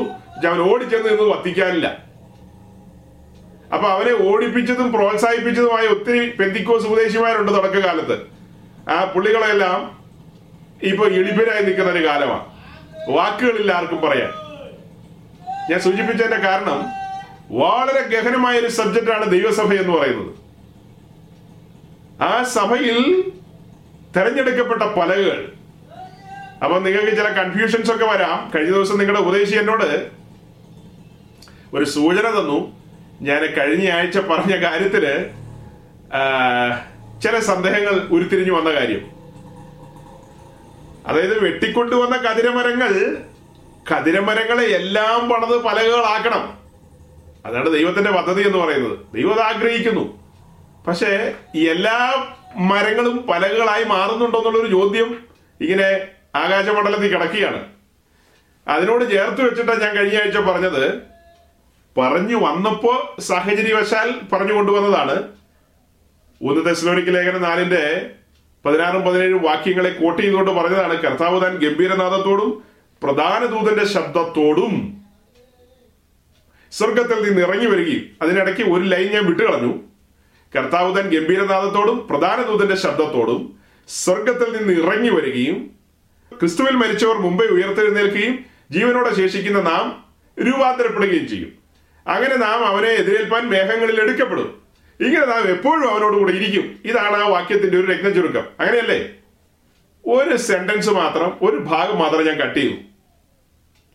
അങ്ങനെ എടുക്കപ്പെട്ടതിന് ശേഷം മേഘങ്ങളിൽ എടുക്കപ്പെട്ടതിന് ശേഷം ഉയരത്തിൽ കർത്താവിനോടുകൂടെ ഏഴു വർഷക്കാലം. തന്റെ സിംഹാസനത്തിന് മുമ്പാകെ സകല വിശുദ്ധന്മാരും ഒത്തുചേരണം. പ്രതിഫലങ്ങളും കിരീടങ്ങളും ഒക്കെ പ്രാപിച്ചുകൊണ്ട് പിന്നത്തേതിൽ ഏഴ് വർഷത്തിന് ശേഷം വെളിപ്പാട് ദിവസം പത്തൊൻപതാം അധ്യായം പതിനൊന്നാം വാക്യത്തിൽ പറയുന്ന പോലെ ഒരു വെള്ള കുതിരപ്പുറത്ത് സ്വർഗദൂതന്മാരും ശക്തിയേറിയ ദൂതന്മാരുമായി തന്റെ വിശുദ്ധന്മാരുമായി ഈ ഭൂമിയിലേക്ക് വരുന്നൊരു വരവ്. ആ വരവിൽ ഈ പറയപ്പെട്ട ശക്തിയേറിയ ദൂതന്മാരുടെ കാര്യമാണ് കർത്താവുദൻ താൻ ഗംഭീരനാഥം പ്രധാന ദൂതന്റെ ശബ്ദം പിന്നെ ദൈവത്തിന്റെ കാഹളം. അവിടെയാണ് ദൈവദൂതന്മാർ ദൈവത്തിന്റെ കാഹളവുമായി വരുന്നത്. സഭ എടുക്കപ്പെട്ടതിന് ശേഷം സഭയുടെ മഹത്വപൂർണമായ ഉൾപ്രാവണം സംഭവിക്കണം. അതിനു ഏഴ് വർഷത്തിന് ശേഷം കർത്താവും തന്റെ വിശുദ്ധന്മാരും അതായത് പഴയ നിയമ പുതിയ നിയമ വിശുദ്ധന്മാർ എല്ലാമായിട്ട് ശക്തിയേറിയ ദൂതന്മാരുമായി ഒരു വെള്ള കുതിരപ്പുറത്ത് താൻ ഈ ഭൂമിയിലേക്ക് വരികയാണ്. എതിർ ക്രിസ്തുവിനോട് പടവെട്ടി അവനെ തോൽപ്പിച്ചു കളയുന്നു. തന്റെ വായിൽ നിന്ന് വരുന്ന വാളിനാൽ അവരെ ഒടുക്കിക്കളയുന്നു ഒടുക്കിക്കളയുന്നു എന്ന് പറഞ്ഞാൽ യുദ്ധത്തിൽ പരാജയപ്പെടുത്തുന്നു. അത് അല്ലാതെ വേറെ അർത്ഥത്തിലല്ല. യുദ്ധത്തിൽ പരാജയപ്പെടുത്തുന്നു. ആ അങ്ങനെ എതിർ ക്രിസ്തുവിനെയും അവന്റെ പ്രവാചകൻ അഥവാ കള്ളപ്രവാചകനെയും പിടിച്ചു കെട്ടി ജീവനോടെ തീപ്പൊയ്കലേക്ക് തള്ളുന്നു. അങ്ങനെ ലേക്ക് ഓഫ് ഫയറിന്റെ ഉദ്ഘാടനം നടത്തുന്നു. അപ്പൊ ആ വരവിലാണ് ശക്തിയേറിയ ദൂതന്മാർ ദൈവത്തിന്റെ കാഹളവുമായി ആകാശത്തിന്റെ അറുതി മുതൽ അറുതി വരെ ഭൂമിയുടെ നാല് കോണിൽ നിന്നും തന്റെ വ്രതന്മാരെ കൂട്ടിച്ചേർക്കുന്നത്. എന്ന് പറഞ്ഞാൽ അബ്രഹാമിയ സന്തതി വർഗത്തെ ഇസ്രായേലിനെ ദൈവവുമായി ഉടമ്പടി ചെയ്തിട്ടുള്ളവരാണ്. അബ്രഹാം ദൈവമായി ഉടമ്പടി ചെയ്തിട്ടുണ്ട്. ആ ഉടമ്പടിയിൽ പറയുന്നതാണ് നിന്റെ സന്തതിക്ക് ഞാൻ ഈ പറയപ്പെട്ട ദേശം ശാശ്വത അവകാശമായി കൊടുക്കും. അതിന് ഒരതിര് മെഡിറ്ററേനിയൻ സീ ആണ്. അതിന്റെ ഒരതിര് ലബാനോന്റെ അങ്ങേ സൈഡ് വരും. ഒരു സൈഡ് ഫ്രാത്ത് എന്ന മഹാനദിയുടെ ആ ഭാഗം വരെ വരും. ഒരു സൈഡ് നൈൽ നദി വരെ വരും. അതിന്റെ അളവ് അവിടെ പറഞ്ഞിട്ടുണ്ട്. അത്ര സൂക്ഷ്മമൊന്നുമല്ല ഞാൻ പറഞ്ഞത്. ഏതാണ്ട് ഒത്തുവരും അപ്പൊ ഈ പറയപ്പെട്ട ബൗണ്ടറിയിലാണ് നിന്റെ തലമുറയ്ക്ക് ഞാൻ ഈ ദേശം കൊടുക്കുമെന്ന് പറഞ്ഞത്. അപ്പൊ ആ ആ ഒരു നിലയിലേക്ക് അവരെ കൊണ്ടുവരണം. അതുകൊണ്ടാണ് അവരെ കൂട്ടിച്ചേർക്കുന്ന കാര്യം പറയുന്നത്. അതിനാണ് മത്തായി ഇരുപത്തിനാലാം അധ്യായത്തിന്റെ മുപ്പത്തൊന്നും മുപ്പത്തിരണ്ടും വാക്യങ്ങളെയൊക്കെ ചേർത്ത് വെച്ചുകൊണ്ടാണ് സ്വർഗദൂതന്മാർ ആകാശത്തിന്റെ അറുതി മുതൽ അറുതി വരെ നാല് കോണുകളിൽ നിന്നും തന്റെ വ്രതന്മാരെ കൂട്ടിച്ചേർക്കുമെന്ന് പറയുന്നത്. അപ്പൊ കർത്താവ് തൻ ഗംഭീരനാഥം പ്രധാന ദൂതന്റെ ശബ്ദം സന്ദേഹം എന്നത് അവിടെയാണ് ഇത്തരത്തിൽ സന്ദേഹം വരുന്നത് വളരെ നല്ലതാണ്. ചിന്തിക്കുന്നവർക്കേ സന്ദേഹം വരുള്ളൂ. അല്ലാത്തവർക്ക് ഒന്നും വരില്ല. ഇത് പഠിക്കുകയും ധ്യാനിക്കുകയും ഒക്കെ ചെയ്യുകയും അന്വേഷിക്കുകയൊക്കെ ചെയ്യുന്നവരെ സംബന്ധിച്ച് സ്വാഭാവികമായിട്ട് അതെന്താണ് ഇതെന്താണ് എന്തായി തീരും എന്നൊക്കെയുള്ള ചിന്തകൾ വരും. അത് തന്നെയല്ല ഒരു ചില കാര്യങ്ങൾ ക്രിട്ടിക് മൈൻഡിൽ പഠിക്കും. ഒരു ക്രിട്ടിക് വ്യൂവിലൂടെ കാര്യങ്ങൾ പഠിക്കും. അതെന്താന്ന് ചോദിച്ചു കഴിഞ്ഞാൽ ചുമ്മാ അന്ധമായി വിശ്വസിക്കുകയല്ല ഉറപ്പിക്കുകയാണ് വചനത്തെ. ചുമ്മാ അങ്ങ് അന്ധമായി വിശ്വസിക്കുകയല്ല. പകരം വചനം പഠിച്ച് ബോധ്യപ്പെട്ട് ഉറപ്പിക്കണം. അപ്പൊ അങ്ങനെ ഉറപ്പിക്കുമ്പോഴാണ് ഈ കാര്യങ്ങൾ മനസ്സിലാക്കേണ്ടത്. ഈ കാര്യങ്ങൾ അങ്ങനെ അധികം ഞാൻ എന്താ പൊതു ഇടങ്ങളിലൊന്നും പോയി പ്രസംഗിച്ചിട്ടില്ല. അങ്ങനെ പ്രസംഗിച്ചു കൊണ്ടുവരുവാനും അങ്ങനെ ഇത് ഒരു പ്രോഗ്രസ്സിലേക്ക് വരുമ്പോഴാണ് പറയേണ്ടത്. അനേക കാര്യങ്ങൾ പറഞ്ഞൊരു പ്രോഗ്രസ്സിലേക്ക് വരുമ്പോൾ പറയേണ്ട കാര്യമാ അങ്ങനെ പ്രോഗ്രസ്സിലേക്ക് വരുവാൻ അധിക സ്ഥലത്തും പാസ്റ്റർമാർക്ക് താല്പര്യം ഉണ്ടായിട്ടില്ല. അതുകൊണ്ട് അതൊക്കെ ചില കാര്യങ്ങൾ ഇടയിൽ എവിടെയൊക്കെ വെച്ച് നിന്ന് പോയിട്ടുണ്ട്. ഞാൻ വർഷങ്ങളായിട്ട് നിരന്തരമായി നിന്ന് വചനം പറഞ്ഞുകൊണ്ടിരുന്ന ചില കൂട്ടായ്മകളുണ്ട്.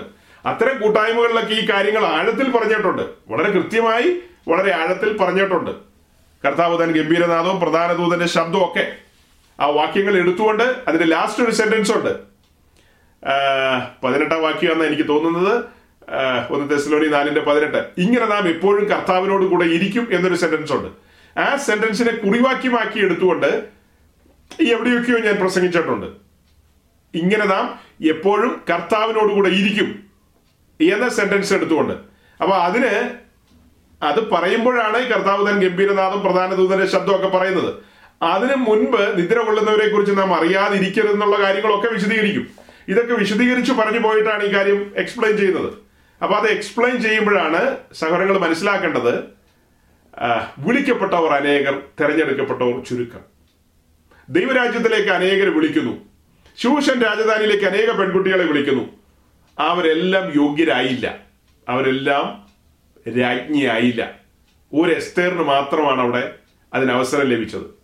അതിനാണ് നമ്മൾ ഇന്ന് ഇന്ന് വായിച്ചില്ലെങ്കിലും കഴിഞ്ഞ ആഴ്ച വായിച്ചത് ഞാൻ നിങ്ങളെ കുരുന്തരെ നിങ്ങളെ ക്രിസ്തു എന്ന ഏക പുരുഷന് നിർമ്മല കന്യകയായി.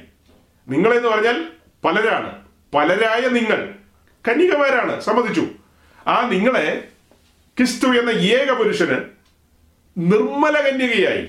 കന്യകമാരല്ല കന്യക എന്ന നിലയിൽ. അതായത് പലരായ നിങ്ങൾ പണിയപ്പെട്ട് നമ്മൾ ഈ എഫ് എസ് ലേഖനം വായിച്ചു വരുമ്പോൾ നാം ഓരോരുത്തരുമാകുന്ന അസ്ഥികൾ ക്രിസ്തുവിന്റെ ശരീരത്തിന്റെ ഇണങ്ങുന്ന അംഗങ്ങളായിട്ട് മാറേണ്ടതുണ്ട്. ഓരോ അസ്ഥികളെയും അതതിന്റെ സ്ഥാനത്ത് അതതിന്റെ അളവിൽ അതിന്റെ അളവിൽ മുറിച്ചും ചേർത്തും അതായത് അതിന്റെ അതതിന്റെ അളവിൽ ചേർത്തു വെക്കേണ്ടതുണ്ട്. ഇപ്പൊ എന്റെ വിളി എന്ന് പറയുന്നത് കർത്താവിന്റെ ശരീരത്തിന്റെ ഭാഗമായി അതിലെ ഒരു കൈയുടെ ഒരു വിരലായിട്ട് ഒരു വിരൽ എന്ന് പറഞ്ഞാൽ വിരലിന് തന്നെ മൂന്ന് പീസുകളാണ് ഒരു വിരലിലെ അസ്ഥി എന്ന് പറയുന്നത്. ഒന്ന് രണ്ട് മൂന്ന് മൂന്ന് പീസുകളാണ്. അതിൽ ഒരു പീസായിട്ടായിരിക്കും എന്നെ കാണുന്നത്. ആ റൈറ്റ് പ്ലേസിൽ തന്നെ ഞാൻ എത്തിച്ചേരണം. കർത്താവ് അതിനാണ് തന്നെ ദാസന്മാരെ ആക്കിയിരിക്കുന്നത്. അത് മാത്രമല്ല വിവിധങ്ങളായ നിലയിൽ താൻ എന്റെ ജീവിതത്തിൽ പണികൾ നടത്തും. അങ്ങനെ ആ പണികളെല്ലാം പൂർത്തീകരിക്കപ്പെട്ട് ഞാൻ തന്റെ ശരീരത്തിന്റെ ഭാഗമായി ആ മഹത്വമുള്ള ശരീരത്തിന്റെ ഭാഗമായി തീരണം. അതങ്ങനെ തീരുമ്പോഴാണ് ആ തീരുന്ന ആ കൂട്ടത്തെ കണ്ടുകൊണ്ടാണ് കർത്താവ് പറയുന്നത് ചെറിയ ആട്ടിൻകൂട്ടമേ ഭയപ്പെടേണ്ടെന്ന്. വിളിക്കപ്പെട്ടവർ അനേകരെന്നാ കാണുന്നത്. ദൈവരാജ്യത്തിലേക്ക് വിളിക്കപ്പെട്ടവർ അനേകർ ആ വരുന്നവരെല്ലാവരും യോഗ്യരാകുന്നില്ല. അപ്പൊ ഇങ്ങനെ പ്രസംഗിക്കുമ്പോൾ ഒരു അപകടമുണ്ട്. അത് സത്യമാണ് ആ അപകടം എന്താന്ന് ചോദിച്ചു കഴിഞ്ഞാൽ ഞാൻ ഒന്നാമത്തെ സെക്ഷനിൽ ഇങ്ങനെ പ്രസംഗിച്ചാലാണ് അപകടം. ഇത് മുപ്പത്തൊമ്പതാമത്തെ സെക്ഷനാണ് കഴിഞ്ഞ ആഴ്ചത്തേത് മുപ്പത്തെട്ടാമത്തെ സെക്ഷനാണ് മുപ്പത്തെട്ടാമത്തെ സെക്ഷനിൽ അത്ര അപകടം വരില്ല. അതിന്റെ കാരണം എന്താന്ന് ടി പി സി പ്രയർ റൂമുകാർ കേട്ടുകൊള്ളുക. മുപ്പത്തെട്ട് സെക്ഷനുകളിൽ അഥവാ മുപ്പത്തെട്ട് അധ്യായങ്ങളിൽ ഒരുമാതിരിപ്പെട്ട കാര്യങ്ങൾ പറഞ്ഞാണ് ഒരു അടിസ്ഥാനം ഇട്ടുകൊണ്ടാണ് വന്നത്. കൃത്യമായ ഒരു അടിസ്ഥാനം. ആറ് ടൺ കനത്തിലല്ലേ അടിസ്ഥാനം കിടക്കുന്നത്? ചെറിയ അടിസ്ഥാനമാണോ? നല്ല ഖനമേറിയ ഒരു അടിസ്ഥാനത്തിന്മേലാണ് നമ്മൾ ഈ പലക വയ്ക്കാനുള്ള പണി ആരംഭിക്കുന്നത്. എന്തെല്ലാം കാര്യങ്ങളാണ് നടത്തിക്കൊണ്ടിരിക്കുന്നത്? ഇതെല്ലാം പറഞ്ഞ് പറഞ്ഞ് പറഞ്ഞു കൊണ്ടുവന്നിട്ടാണ് കർത്താവ് താൻ ഗംഭീരനാഥം പാളയത്തിന് പുറത്ത് തന്നോടുകൂടെ കഷ്ടം സഹിച്ച തന്റെ മണവാട്ടി തന്റെ മാറിൽ ചാരിയിരുന്ന അവൾ കേൾക്കുന്ന കാര്യമാണ് കർത്താവ് താൻ ഗംഭീരനാഥം ഇബ്രാഹിം ലേഖനം പതിമൂന്നാം അധ്യായത്തിന്റെ പന്ത്രണ്ടും പതിനാലും വാക്യങ്ങളിൽ നമ്മൾ കാണുന്നത് എന്താ? ആകയാൽ നാം ക്രിസ്തുവിന്റെ നിന്ന വഹിച്ചുകൊണ്ട് പാളയത്തിന് വെളിയിൽ അവനോടുകൂടെ കഷ്ട സഹിക്കാന്നാണ്. സഭയെ വിളിക്കുന്നത് കൂടെ പാളയത്തിലല്ല പാളയത്തിന് വെളിയിലേക്കാണ്. കംഫർട്ട് സോണിലേക്കല്ല വിളിക്കുന്നത്. കംഫർട്ട് സോണുകളെ തകർത്തുകൊണ്ട് പാളയത്തിന് വെളിയിലേക്ക് വരിക. നാം കെട്ടിപ്പൊക്കിയിരിക്കുന്ന നമ്മുടെ സോക്കോൾഡ് കംഫർട്ട് സോണുകളുണ്ട് അതെല്ലാം പൊളിയണം. അതെല്ലാം പൊളിഞ്ഞ് പാളയത്തിന് വെളിയിലേക്ക് വന്ന് അവനോടുകൂടെ കഷ്ടം സഹിക്കണം. അവൻ നടന്ന പാതയിലൂടെ ആ കല്ലും മുള്ളും നിറഞ്ഞ പാതയിലൂടെ ക്രൂശ് വഹിച്ചുകൊണ്ട് പോകണം. ഇങ്ങനെ പോകണം ഇങ്ങനെയല്ല ബന്ധിക്കോസുകാരും പോവോ? എന്ത് ഭ്രാന്ത ഈ പറയുന്നത്? നടക്കണ കാര്യമാണ് ഇതല്ലോ. അങ്ങനെ പോകുന്ന ഒരു ചെറിയ ഗണമുണ്ട്. അവർ അങ്ങനെ പോകുമ്പോൾ തന്നെ മരുഭൂമിയിൽ നിന്ന് തന്റെ പ്രിയന്റെ മേൽ ചാരിക്കൊണ്ട് വരുന്നവർ ഇവളാ അവൾ അവന്റെ മാറിൽ ചാരിക്കൊണ്ടാ പോകുന്നത്. അവന്റെ ഹൃദയസ്പന്ദനം അവൾക്കറിയാം. അവൾ തിരിച്ചറിയാണ് കാലങ്ങളെയും സമയങ്ങളെയും കുറിച്ച് നിങ്ങളെ അറിയിക്കേണ്ട ആവശ്യമില്ലല്ലോ. ഒന്ന് തെസ്ലോനി അഞ്ചാം അധ്യായത്തിന്റെ ഒന്ന് രണ്ട് വാക്യം. കാലങ്ങളെയും സമയങ്ങളെയും കുറിച്ച് നിങ്ങൾ അറിവില്ലാത്തവരല്ലല്ലോ. അവരെ പോലെ അല്ലല്ലോ എന്ന്. ഒന്ന് വായിച്ചേ ഒന്ന് തെസ്ലോനി അഞ്ചിന്റെ ഒന്നാം വാക്യം.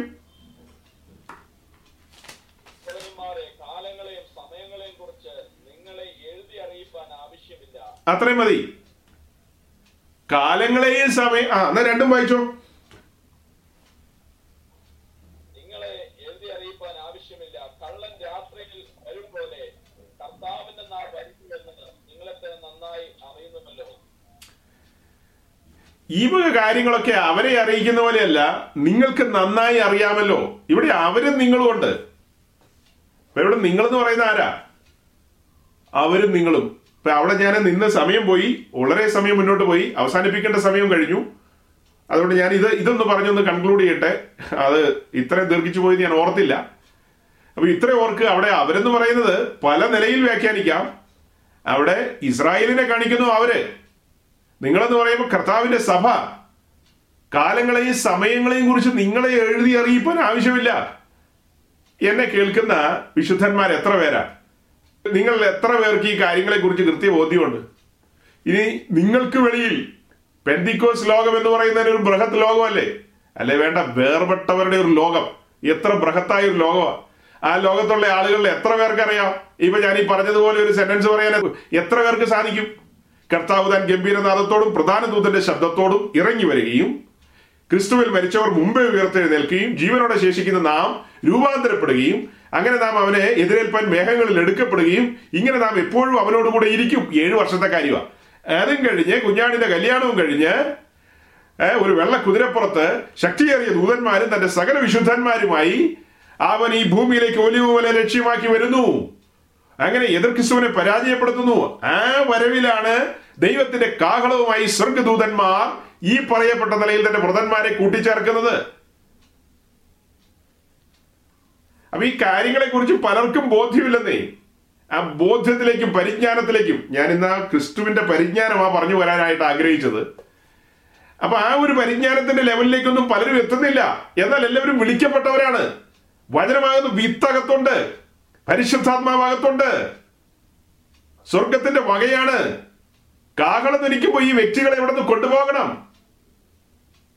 അപ്പൊ ഇത് പ്രസംഗിച്ചാൽ അപകടം എന്താന്ന് ചോദിച്ചു കഴിഞ്ഞാൽ രണ്ടു തരം പൗരന്മാരെയാണോ സൃഷ്ടിക്കുന്നതെന്ന് ചോദിക്കും. ഒരിക്കലുമല്ല. കർത്താവ് തന്റെ സഭയെ പണിയുന്ന കാര്യമാണ് പറയുന്നത്. ഞാൻ എന്റെ സഭയെ പണിയും. ഞാൻ എന്റെ സഭയെ പണിയും എന്ന് പറഞ്ഞു കഴിഞ്ഞാൽ അനേക കല്ലുകളെ കൊണ്ടുവരുന്നു. ഈ കല്ലുകളിൽ നിന്നാണ് സഭയുടെ പണിക്ക് വേണ്ടി അതായത് വെട്ടിയെടുത്തുകൊണ്ട് വന്ന കല്ലുകൾ കർത്താവിന്റെ അടുക്കൽ വരുമ്പോൾ ആ കല്ലുകൾക്ക് ജീവൻ പ്രാപിക്കുന്നതെന്നാണ് പത്രോസ് പറയുന്നത്. ഞാൻ പറയുന്നതല്ല. പരിശുദ്ധാത്മാവിൽ എഴുതി വെച്ചിരിക്കുകയാണ്. കാട്ടുകല്ലുകളായിരുന്ന നമ്മെ വെട്ടിയെടുത്തുകൊണ്ട് വന്ന് അവന്റെ അടുക്കൽ എത്തിക്കുമ്പോൾ നമുക്ക് ജീവൻ പ്രാപിക്കുന്നു. ജീവനുള്ള കല്ലുകൾ എന്ന നിലയിൽ എന്നാണ്. ആ ജീവൻ വന്ന കല്ലുകളിൽ ഇനി പണികൾ നടക്കണം. മനോഹരമായ കല്ലുകളാക്കി പണിയണം.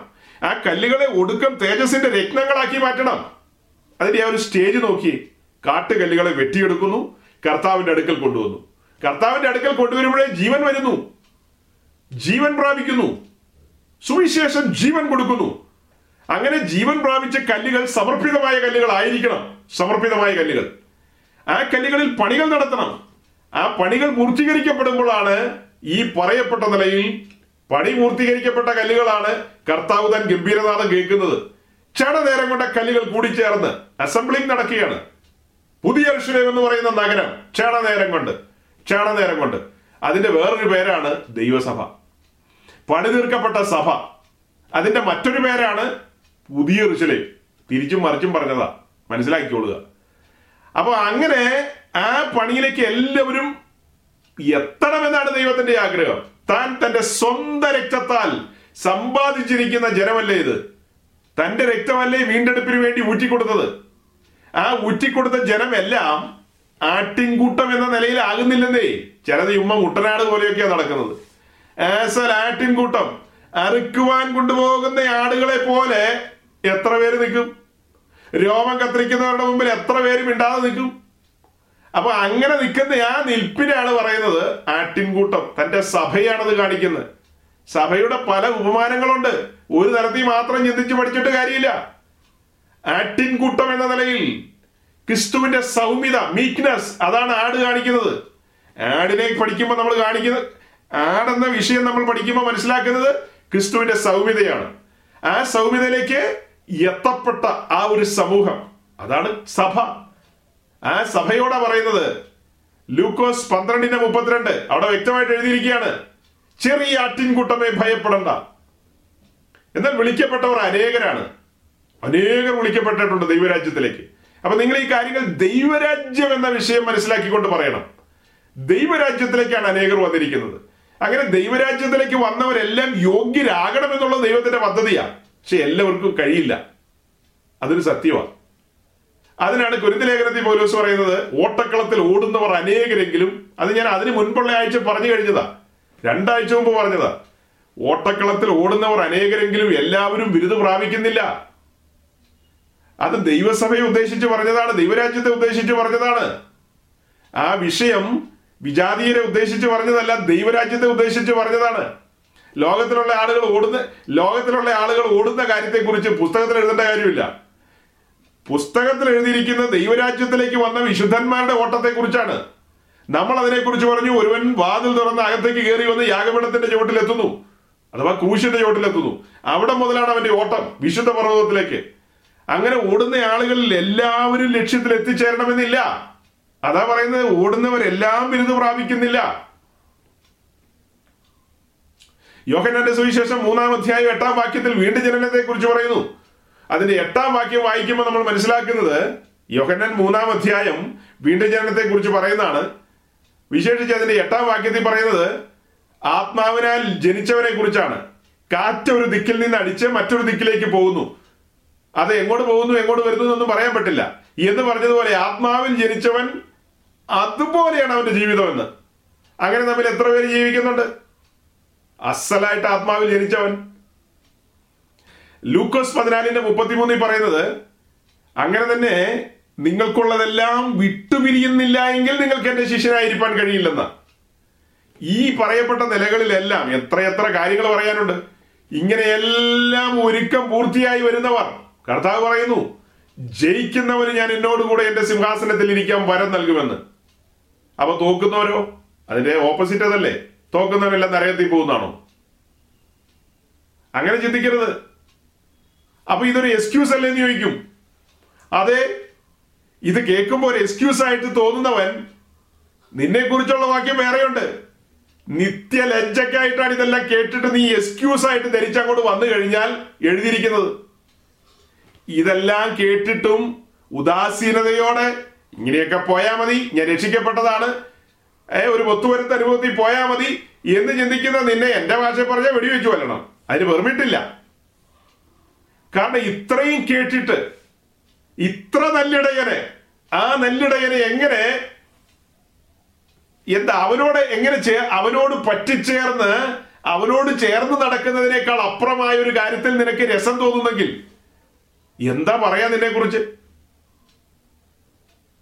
അതുകൊണ്ടാ പത്രോസ് എഴുതിയിരിക്കുന്നത് നീ ഇത് കേൾക്കാതിരുന്നെങ്കിൽ നിനക്ക് നന്ന് എന്ന് എഴുതിയിരിക്കുന്നത്. വായിച്ചിട്ടുണ്ടോ? രണ്ട് പത്രോസ് മൂന്നാം അധ്യായത്തിലുണ്ട്. നീ ഇത് കേൾക്കാതിരുന്നെങ്കിൽ നിനക്ക് നന്നെന്ന്.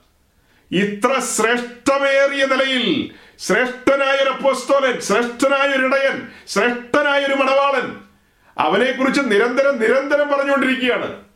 അത് കേട്ടിട്ട് അവനോട് പറ്റിച്ചേരാൻ ഇങ്ങനെ നിങ്ങൾ എപ്പോഴും അവനോട് കൂടെ ഇരിക്കും. എപ്പോഴും അവനോട് കൂടെ ഇരിക്കാൻ വെമ്പലില്ലാത്ത ഒരുവൻ എന്നെ കേൾക്കുന്നുണ്ടെങ്കിൽ നിന്നെ ഓർത്ത് സകടാപം തോന്നുന്നു.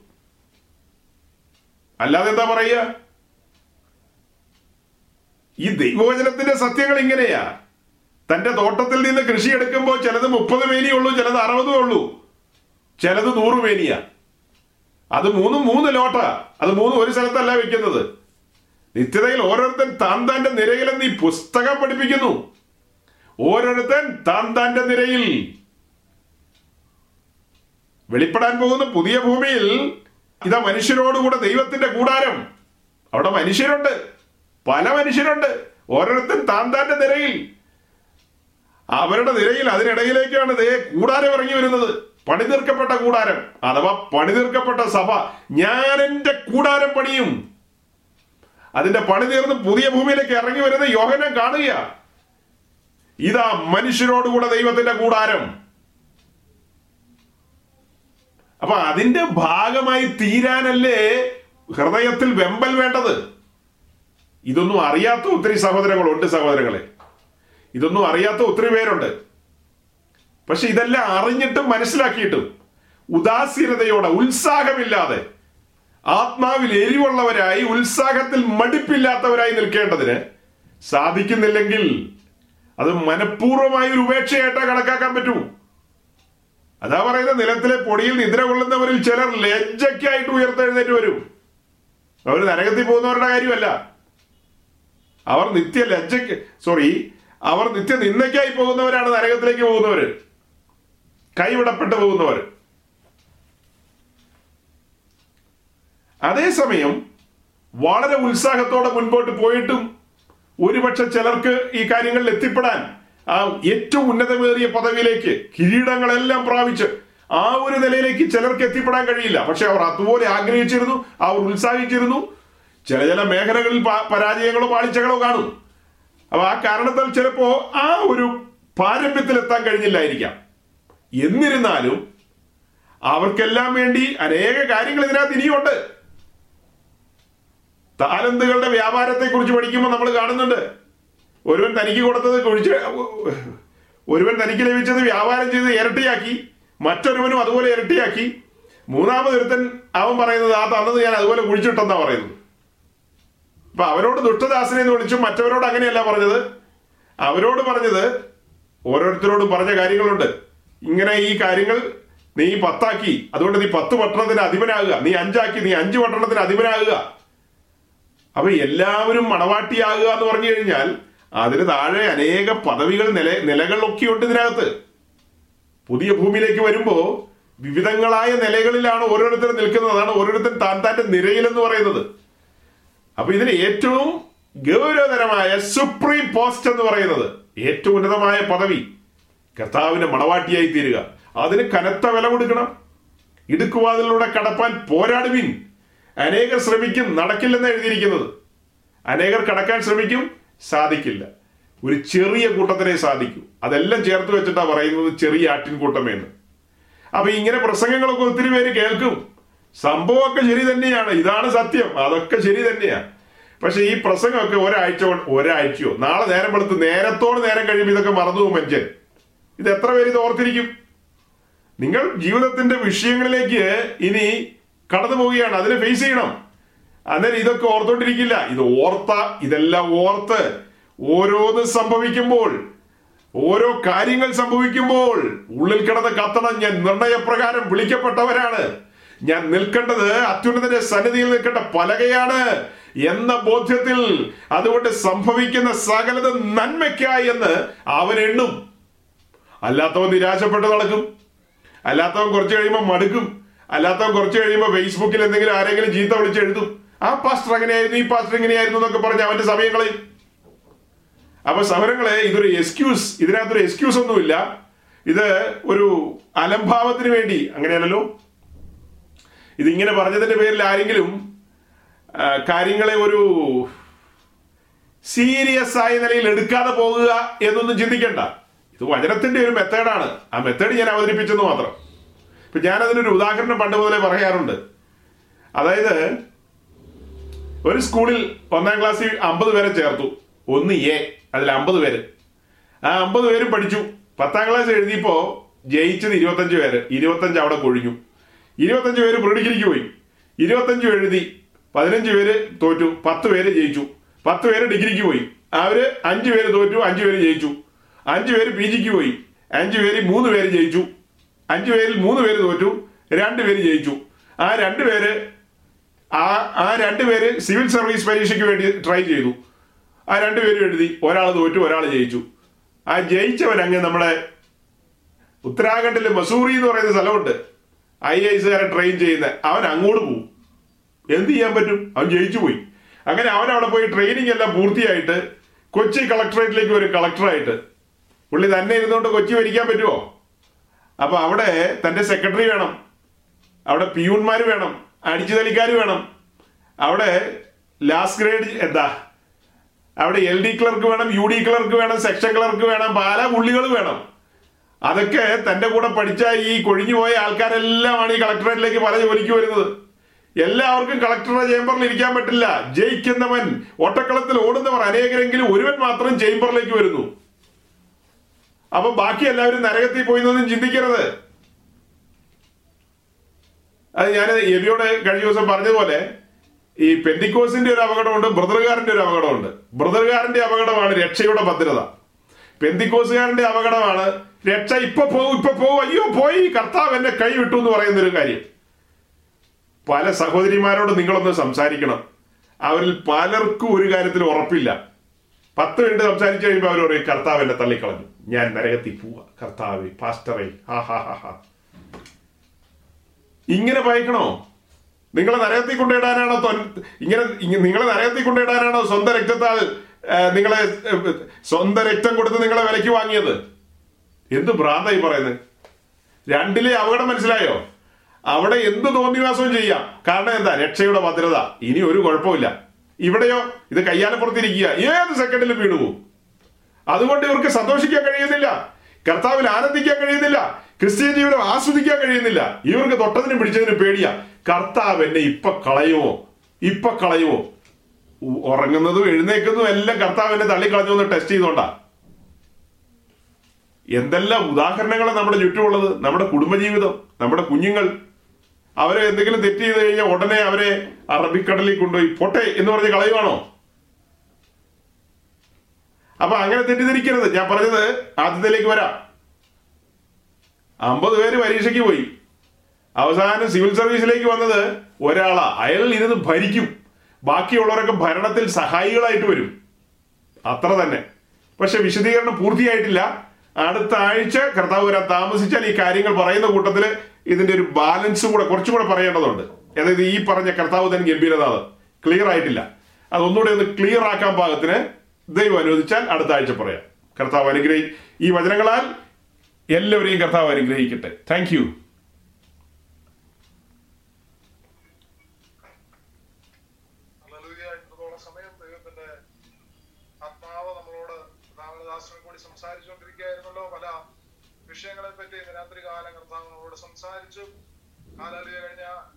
ആഴ്ച കേൾക്കുവാനിടയായി തീർന്നു. ദൈവത്തിന്റെ ശുശ്രൂഷ അതൊരു അധികാരത്തിന്റെ ശുശ്രൂഷയാണ് എന്നാൽ ഈ ആഴ്ച കാലം പരിശുദ്ധാത്മാവ് വീണ്ടും ചില കാര്യങ്ങൾ കൂടി വെളിപ്പെടുത്തി.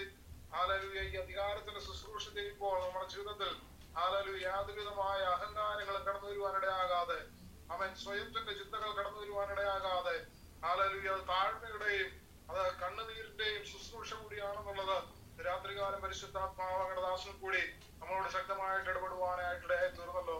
ഹാലലൂയ അവൻ മരമായിരുന്നു നമ്മളെ അവൻ ചെത്തിയെടുത്ത് അവൻ പൊന്നുകൊണ്ട് പൊതിഞ്ഞ് ആരലൂയ്യ അവൻ ആ വെള്ളി ചുവടുകളിലാക്കി ഈ ഭൂമിയിൽ നമ്മളെ നിർത്തിയിരിക്കുമ്പോൾ യാതൊരു വിധമായ വേരുകളും ഉളയ്ക്കാതെ